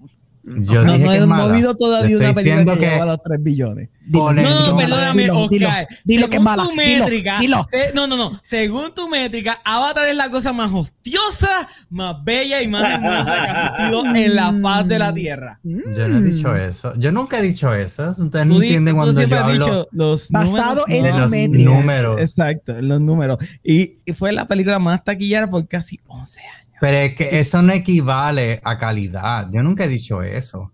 Yo lo que estoy La Wow. Clipéalo, hipotenusa. Clipéalo, La clipéalo. hipotenusa. Eso. Porque cuántas Clipéalo. veces Oscar ha apoyado a Captain Marvel porque hizo un billón de dólares. Pero Mar, yo no estoy diciendo, yo, eh, de hecho, mi opinión de la película no es que me encanta. Y tú, y tú, eso se ha hablado aquí en live. No, eso sí, Yo eso sí, lo- él lo ha dicho, él ha dicho. Yo lo que estoy diciendo con los números es que a una gran cantidad de personas le gustó y la apoyó. Eso es lo único. Yo no estoy diciendo de que sea buena en cuestión de calidad o lo más hostioso. Yo solo estoy diciendo de que no se le puede quitar. Ya entró. Yo sabía que iba a estar. Este, no se le puede quitar, quitar el estatus a una, a una película por eso. Pues si hizo chavo, porque eh, hay un público que la apoya. Eso siempre ha sido mi argumento, pero aparentemente nunca me he explicado bien. Porque los Pero tres ahora- ahora- reaccionaron igual. Ahora entendimos, ahora entendimos. Finalmente. No, yo, no le voy a dar el punto a Oscar. Yo como quiera voy a decir Ah. que esto es la hipotenusa full. No, no, yo, yo puedo entender el punto si es así. ¿Tú eres tan Oscar fan? ¿Por qué no? Ahora, antes no era así. No, no, yo busco algo de pelear, que pelear con Oscar ya mismo entonces. Pues nada, y finalmente. Bueno, tienen que ver el podcast Ah, de sí. Chichando de Falcon, porque Orengo y yo nos ponemos pico a pico con, Cap- con Captain Marvel. Actually, it's true, we actually did fight un ratito de Captain Marvel. No fue mucho. Oh, Y Tú y pusiste- tú, El rant de Genesis, tú no lo pusiste, ¿verdad? Porque yo escuché el podcast entero y no estaba. sí, Debe no, no, estar en no. un bonus porque Oscar. Loco, no, no, no, no, Lo es clipea que- y hace un bonus. Ok, hay cuántas seis personas. Ya está el Genesis- bonus. Genesis no está aquí. Ese rant de Genesis. Está no, fuerte. No, no, está fuerte. Está fuerte. Está- even, Oh. even I would be like. "Mm, mm, mm, mm, Genesis, cállate la boca. Mm. Cállate. Yo no te puedo apoyar lo que estás diciendo. Estás tú solo, tú solo cayéndote en el bote. Pa. Omar, ¿te acuerdas ese episodio que ya no existe de ese live de un cierto tema que al Que tú final... después cortaste Pues final. algo sí, así. no estoy- yo no estoy hablando de que, yo estoy diciendo, pues, un equivalente a eso. Fue algo Yo- así. Yo Él dijo no sé algo así. quedé, están hablando. Fair enough. No importa, no importa porque no existe. Ok, ok. Pero el punto aquí, dame hablar del final un momentito y podemos, whatever, de lo que sea. Es que el final me gusta mucho. Cuando le dice a este, mira, like, I'm- we're gonna need an Omniman, because hablando claro, we don't have anyone así de fuerte como tú. Y él está diciendo, mira, te escala un break. Me gustó la parte que eh, se flashea y de pronto se ven todas las maquinitas, están reviviendo a Im- Immortal. Y después él dice, wow, ¿por qué yo estoy viendo eso? ¿Y por qué no puedo verlo ahora? Es como que, es que there's fluoride in the water. We've been planting it for years". Y yo me, en el agua yo me morí por un minuto straight muriéndome de que ellos en serio confirmaron esto. ¡Qué cosa bella! Yo, Alex Jones was right all along. He was always right. Era bello, dude. De verdad fue bello. Pues entonces llega al final que basically le dice, mira, um, there's, there's someone como que super powerful que va a caerte encima. Y yo pensé por un segundo, me va a dejar con cliffhanger de Omniman. Like, Omniman viene después a acribillar de nuevo y se va a acabar el season así que estúpide. Después llega Alan the Alien. Great freaking character. Quiero más de él. Estoy seguro que hay más de él porque ya leí por encimita que él sale, sale mucho más todavía. Y después, they just have a little conversation on the moon. Y ahí te enseña el montaje de Season 2. O potencialmente Season 3, who knows. Y te enseña todos los pequeños plot threads que van a surgir y que creo que John había mencionado que en uno de los stills sale un personaje que we, the, the, the casual viewer, have no idea who they are, pero muchos fans de cómics me han dicho, loco, ese personaje cuando salga Sí, te va a volar eh, la eh, mente. eh, no es al final, es cuando, cuando Mm. Omniman está contando de lo- la historia de Vulture. ah, right, sí, tienes razón. este, tienes razón. eh, hay dos personajes que salen, que Mm. creo que uno es el papá de él, si probablemente estoy mal, Mm. again, no, eh, si hay gente que ha leído el cómic, pues Sabrán. no, no me cogijan, porque probablemente estoy mal, pero no quiero saber tampoco. Este, so, creo que el papá y después el, este, el otro personaje que sale es otro de los que, como tú sabes que él menciona de que en Viltron o Viltron, whatever, este, Es que tú dijiste Voltron ahorita. Yo estaba pensando que iban a hacer así un robot gigante en el espacio. Es que, like, ah, es que yo sé que Viltron o pues, Viltron, el, el- el nombre del lugar es, es más o menos parecido. Pero la cosa es que él menciona que para ellos evolucionar, o sea, Mm. ellos tuvieron esta, esta guerra épica en su planeta para sacar a los débiles hacia los fuertes. Ujú. Y de ahí es donde ellos deciden a tener este, esta facción del, de Army o de milicia para que vayan a diferentes planetas para conquistar. Y pues poco a poco ellos han estado conquistando diferentes planetas, pero han perdido. So, han perdido este Viltrumites, pues debido a la- esta guerra o estas conquistas. Hay dos personajes que salen en la, al principio de- del shot de cuando están peleando, que está el, eh, la montaña de cuerpo. Ese personaje, por lo que leí en post, de mucha gente mencionando como que, ah, ustedes creen que Omni-Man es lo más like, peligroso en, en el cómic. Este personaje, deje que salga este personaje. Yo piché el nombre para, again, de Surprise Factor, eh, para tener ese factor de sorpresa en los próximos seasons. Pero al ver que la gente está tan invested en la serie, o sea, al ver este. Ah, mira, Miguel lo puse, The Home Planet Viltrum. Ok, so I Okay, wrong. perfect. Exacto, no es Voltron, no, Exacto, es, no un robot gigante en el espacio. Ey, pero Voltron está bien good. So, Ah, no, este. oh, obviamente, Voltron está bien. So, yo para mí entender es que este, eh, tuvimos glimpses debido a las últimas escenas. Pues estamos, tú estás, esto, ah, claro, Orengo, todos nosotros nos dimos cuenta, el planeta, o sea, Earth is getting, está preparándose para lo que venga. Con los cyborg estos de soldados caídos, que si se dan cuenta, eso es Universal Soldier con otro, con otro nombre. Yo sabía que ibas a tirar porque viste Universal Soldier. Como que, mm, yo sé que yo se lo va a La tirar. comparación, la Sí, comparación. pero la que está, la que estoy viendo es la segunda. A mí me gusta más la primera, pero you know, Sí. este, pero es bien interesante que tenemos estos pequeños, este, vamos a ponerle que sí, glimpse de lo Sí, que sí. puede ser el, plo- el futuro de, de, de Invincible, pero a, a mí me encanta, pues, again, yo creo que el hype más grande de la serie es porque muchos de los que de nosotros que leemos cómics no sabemos nada de lo que es esta serie y estamos pompeados a ver más porque no sabemos nada. We're learning throughout, the, throughout, the- la serie. Yo te iba O a decir que- algo acerca de eso. De que Ajá. los fans del cómic deberían de respetar el de que hay mucha gente geek que nunca leyó el cómic. Vamos, denos el break de disfrutarnos la serie. Yes, Denos, please. denos el break de, de sorprendernos, de be amazed con la serie.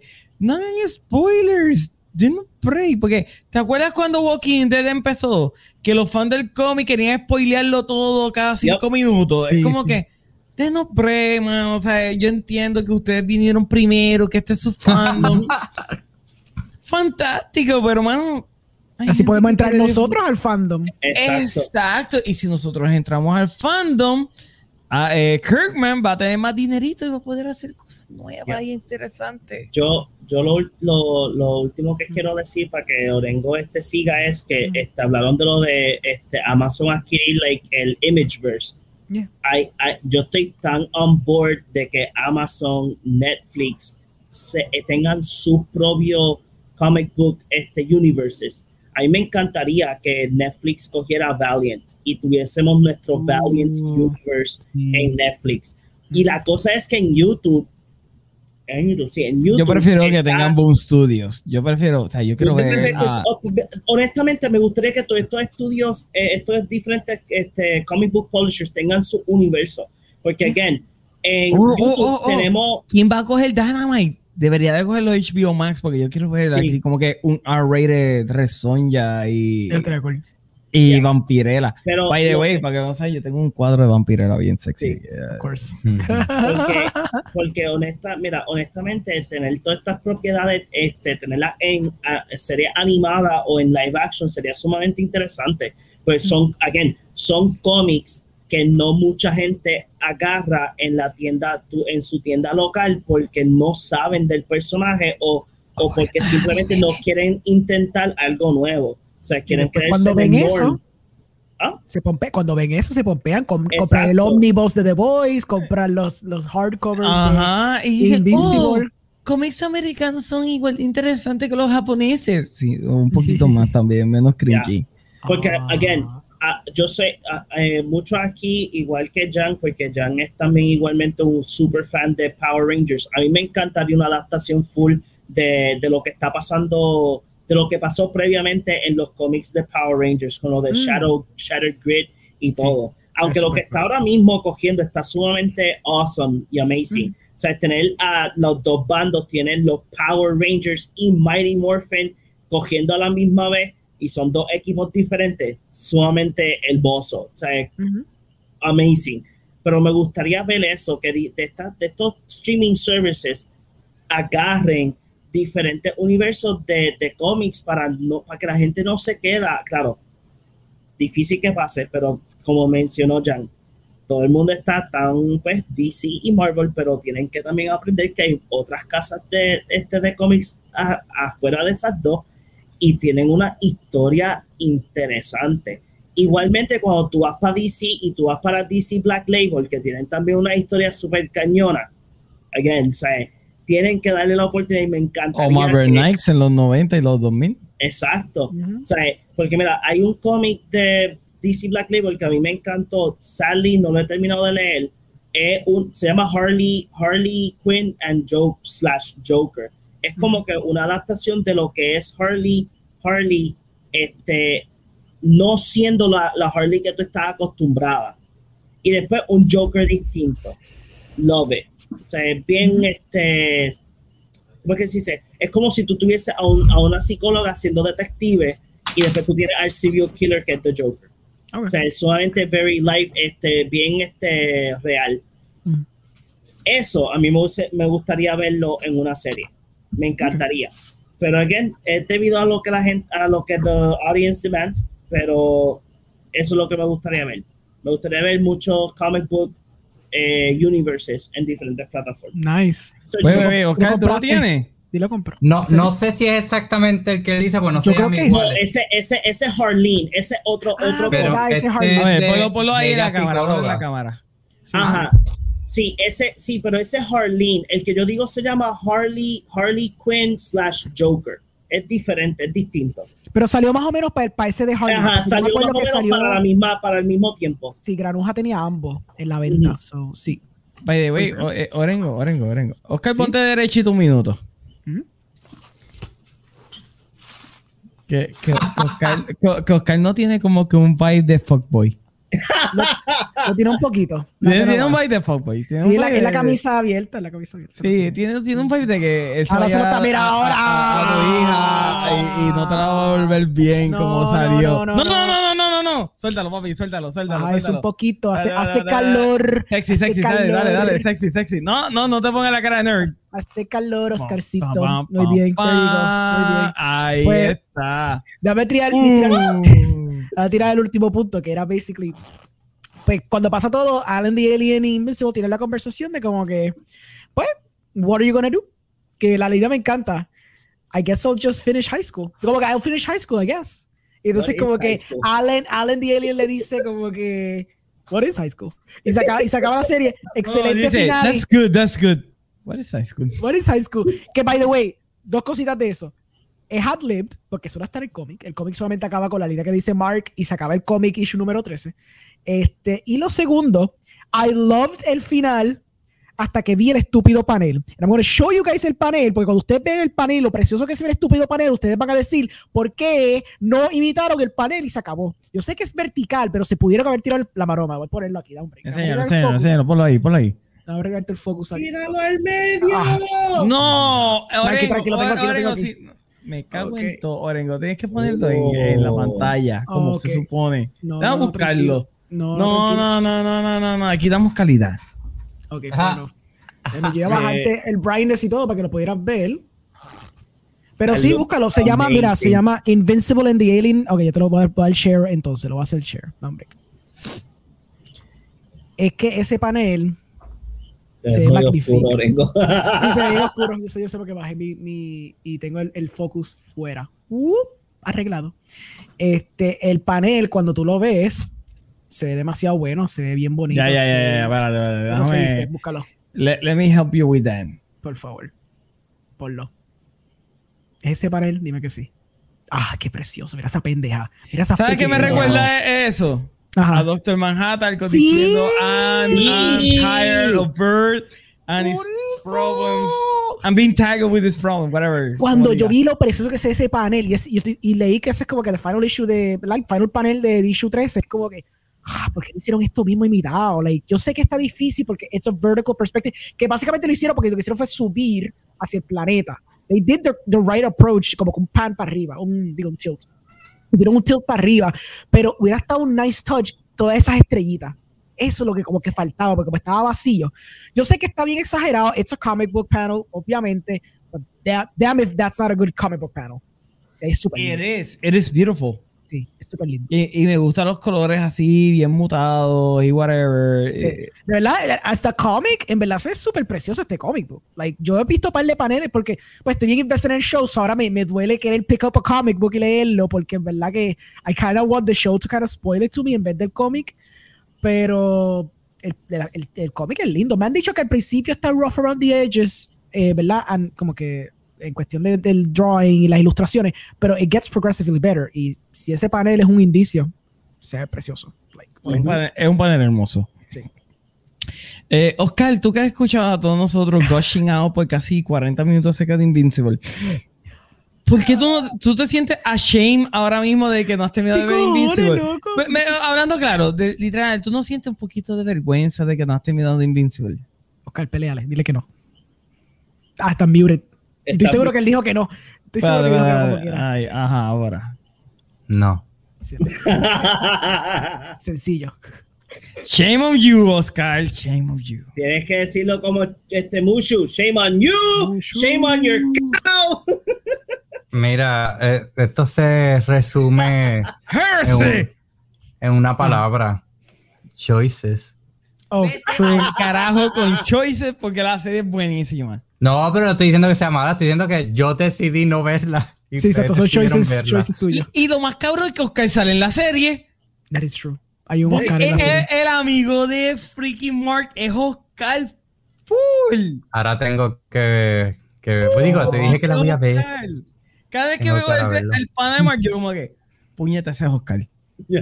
Tiene, tiene un parecido. Pero que conste, yo quiero que quedar claro, yo no he hablado mal de la serie. No, yo sé que no. Dije que, que no la he visto, por si acaso, pues yo, sabes que la, la gente la alaba mucho, gente que hasta me sorprende que le guste. O sea, yo puse en el día de la final el viernes, enchichando como que, ah, pues la final de Invisible, porque se que pues estaba trending. Y gente le dio like y me empezó a hablar a- afuera como que, diablo, viste qué brutal era?" Y yo me quedé, oh my god, ¿qué le digo? Le digo que yo no la veo, le digo de que no, no lo he visto todavía. Le dije que no Ah, lo he visto ah, Hablando todavía. claro, yo me siento hasta culpable de hacer que Oscar viera Falcon de Winter Soldier y que no viera Invincible. Es como que no, entre las dos tú tenías que ver Invincible. Full. Invincible era. Mm. Sí, sí, eso es bueno. Eh, yo, Pero- yo, yo lo dije bien este, la última vez que hablamos. Este es el show que a mí me hubiera gustado ver en high school. Pero Entiendo. ahora, ahora, ahora adulto, o sea, mm, literalmente no tengo el tiempo, no, no tengo el tiempo para pensar y estar pendiente, porque hay muchas veces que si yo quiero ver algo, yo estoy en el celular a cada rato y de momento ya va la mitad del show y yo digo, ¿qué está pasando? Y tengo que darle para atrás o tengo que darle pausa. O sea, e- es, bien difícil para yo ver contenido nuevo. Por eso es que veo cosas que ya yo he visto y no tengo que pensar. Oscar, como un estudioso que tú eres acerca del cine y del teatro, a mí me ofende que tú veas algo y te pongas a hablar con Melanie en el cine o que te pongas a estar pendiente al dichoso celular cuando estás viendo una serie o película. Eso me duele un poquito a mí. La-. Es como que mira. tú, tú estudiaste esto, se supone que tú tengas respeto por las personas que están poniendo el arte. ¿Sabes qué es lo que pasa? Yo soy eh, ese que tú dices. Sea, yo soy el que yo he ido al cine y la gente está en el celular al lado mío, gente con quien yo he ido. Y yo le dije, me haces el favor porque si no, no vamos a volver a salir. Qué falta de respeto. Y también yo critico a mis amigas de que ven una serie, una película cuando estamos juntos y están a cada rato en el celular. Pero por eso es que te estoy diciendo de que se me hace difícil empezar contenido nuevo y por eso no lo hago porque tengo que estar en el celular, o sea, no es que estoy chichando eh, en WhatsApp. O sea, No es- pun intended. estoy, exacto, estoy haciendo cosas, eh, la mayoría de la página, pero o sea, eh, eh, estoy trabajando, estoy haciendo cosas, o por eso es que te digo, mm, se me hace difícil empezar algo nuevo, porque le quiero prestar la atención que se merece. Ok, that's fair. Pues, Oscar, debería de sentarte y ver Invincible. De verdad que Invincible es bien buena. De verdad, va- vas a tener un character development que no viste en Falcon the Winter Soldier. Full. O sea, bueno, gente, ya llevamos dos horas y 44 minutos. Yo creo que ya es tiempo de despedirnos. Así que, Oscar, dile a la gente dónde te pueden conseguir. En mi celular, perdiendo el tiempo y no mirando series ni películas, porque me la paso chichando en Facebook, Instagram, YouTube, al igual que en todas las plataformas de podcast. Y por favor, pueden pasar por, por la página Chichando, de que tenemos el link del episodio de Falcon and the Winter Soldier con Orengo, de uno de los movie guys, Genesis y Jordan. También está el bonus episodio donde hablamos de los Oscars. Y esta semana va a salir el, el de Mortal Kombat con un invitado muy especial que no voy a decir Uh. esta hasta que salga el arte. No soy yo. Van a, van a ver, van a ver.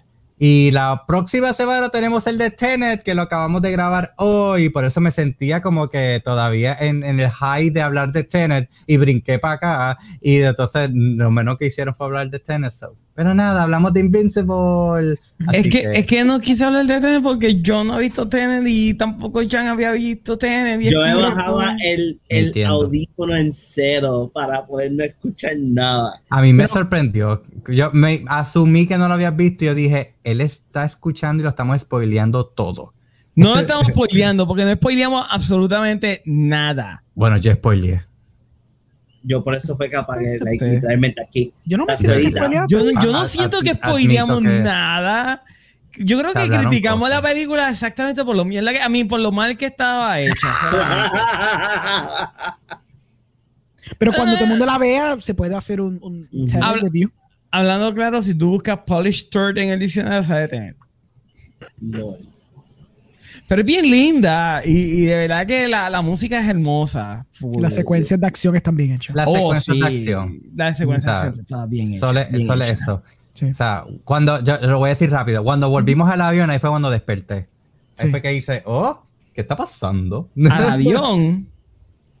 Déjalo así, Omar, el avión. Llegué, Ajá. llegué, Sí, el llegué, avión, llegué, llegué, llegué, llegué, To be vague, Ok. to be vague. Okay. Exacto. Ya, ya, ya, ya, ya, ya, llegué, llegué, llegué. Ok. Um, Orengo, señor Orengo, ¿dónde la gente lo puede conseguir además de Google?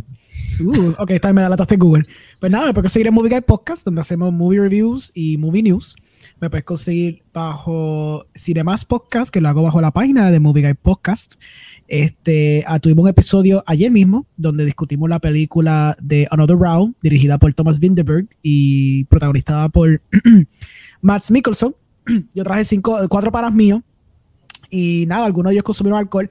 Creo que uno de ellos levemente se embojachó. Y lo, y lo, y lo me percaté por el, por el hecho de que yo le estaba haciendo preguntas y él estaba contestando la pregunta anterior que le había hecho. So, él estaba un poquito ahora, pero me lo disfruté, estuvo bueno, fue una, fue una dinámica bien nice, estuvo bien chill, nos filosofamos un rato con lo que representa el alcoholismo en Denmark y lo que representa el, el, la, la cultura de educación en Denmark y en Europa comparada con Estados Unidos. Nos fuimos en ese viaje, so, nos fuimos un poquito beyond la película, eso fue una conversación interesante. Aparte de eso, lo puedes conseguir con John en Cardboard Cave, donde todos Ajá. los viernes hablamos de Magic, The Gathering. Este, finalmente me puedes conseguir también en 15 en Richport, donde estás eh, este fin de semana. Vamos a tener un episodio de Cine Nerds, donde vamos a hablar de la película The Fall, dirigida por Taz, Taz Gem, si me equivoco, el director. Es un director que Cuando tú googleas Tash Gem, yo creo que él hizo eh, la película que tú pusiste los otros días que sale Im- Henry eh, Cavill. Immortals. Y Immortals. The Cell.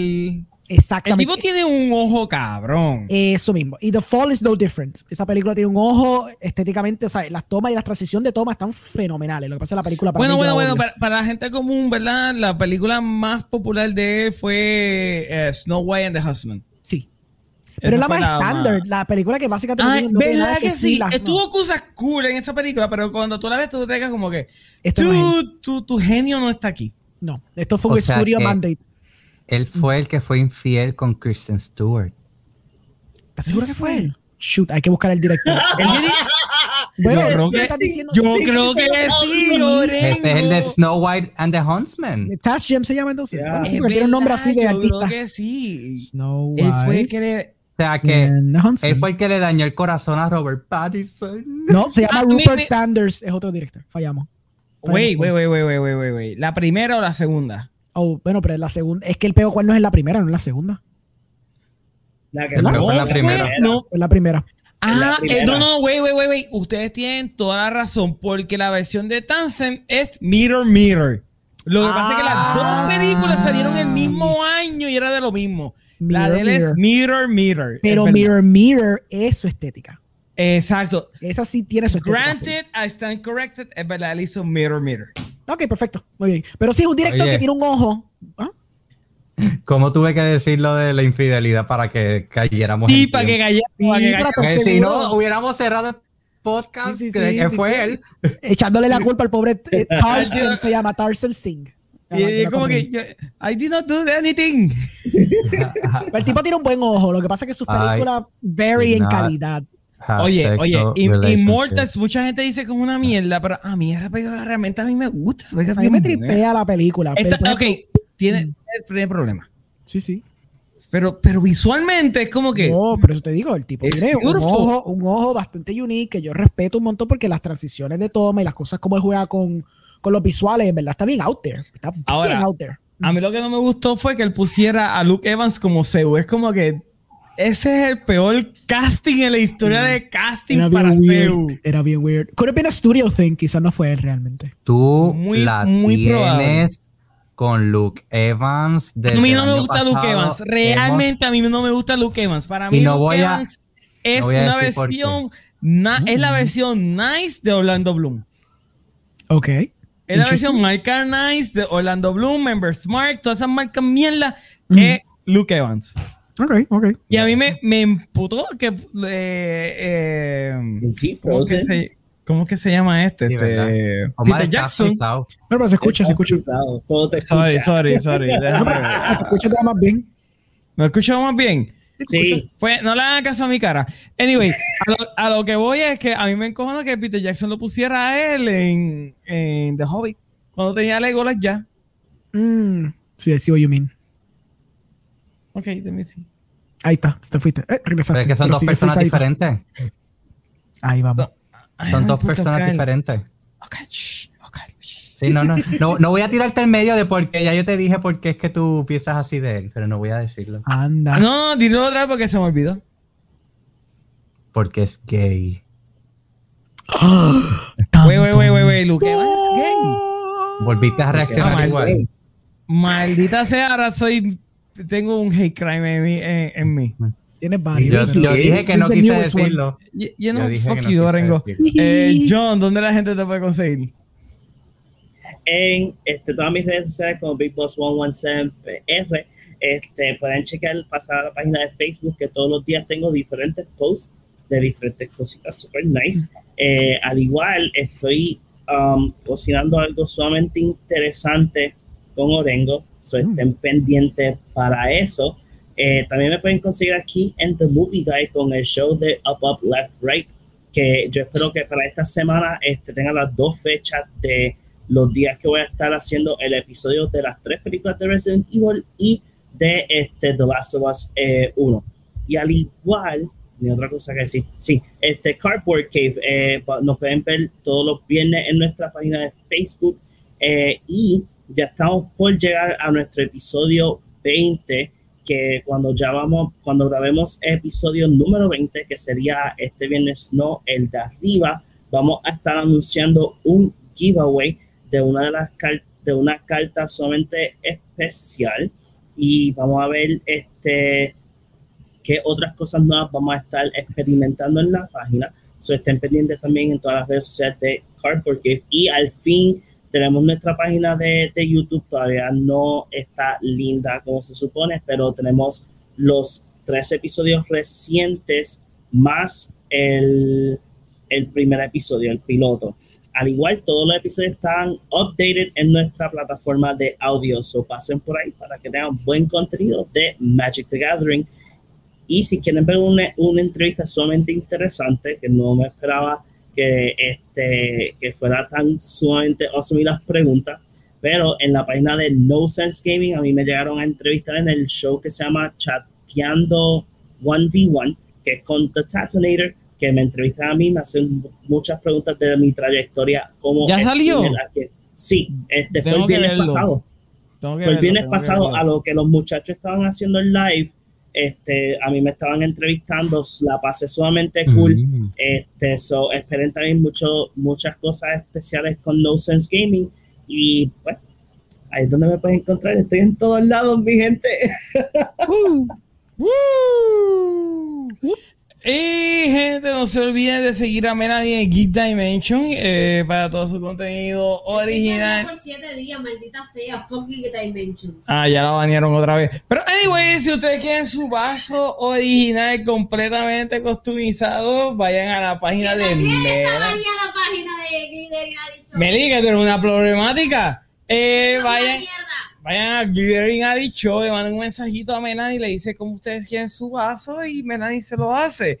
Eh, y bueno, gente, a mí ustedes saben que me pueden conseguir a través de todas las redes sociales como at PR. Recuerden darle a subscribe a nuestra página de YouTube. También nos puede dar follow a través de Twitch y nuestro podcast está en todas las plataformas de podcast. Anyway, mi gente, eso ha sido todo por la noche de hoy. Espero que hayan disfrutado este show, así que nos veremos en la próxima. Pero no Bye. entiendo todavía por qué Omar tiene issues con Luke Evans. Like, no entiendo. Ese hombre hermoso. Yo no quería decirlo, yo insistí. Yo sé, yo que sé, yo no sé. Yo no sabía que Luke Evan era. Ahora, ah, yo no sabía que Luke Evan era gay. Ya, yo lo En había dicho Beast, y aquí como que, en un cover. Exacto, Este tema no bien. entiendo. Te lo dijeron, me, te lo están dijeron. difamando, me están difamando. No, no, Anyway, adiós. Difamando. Está, hay evidencia. Calumnia, calumnia, calumnia.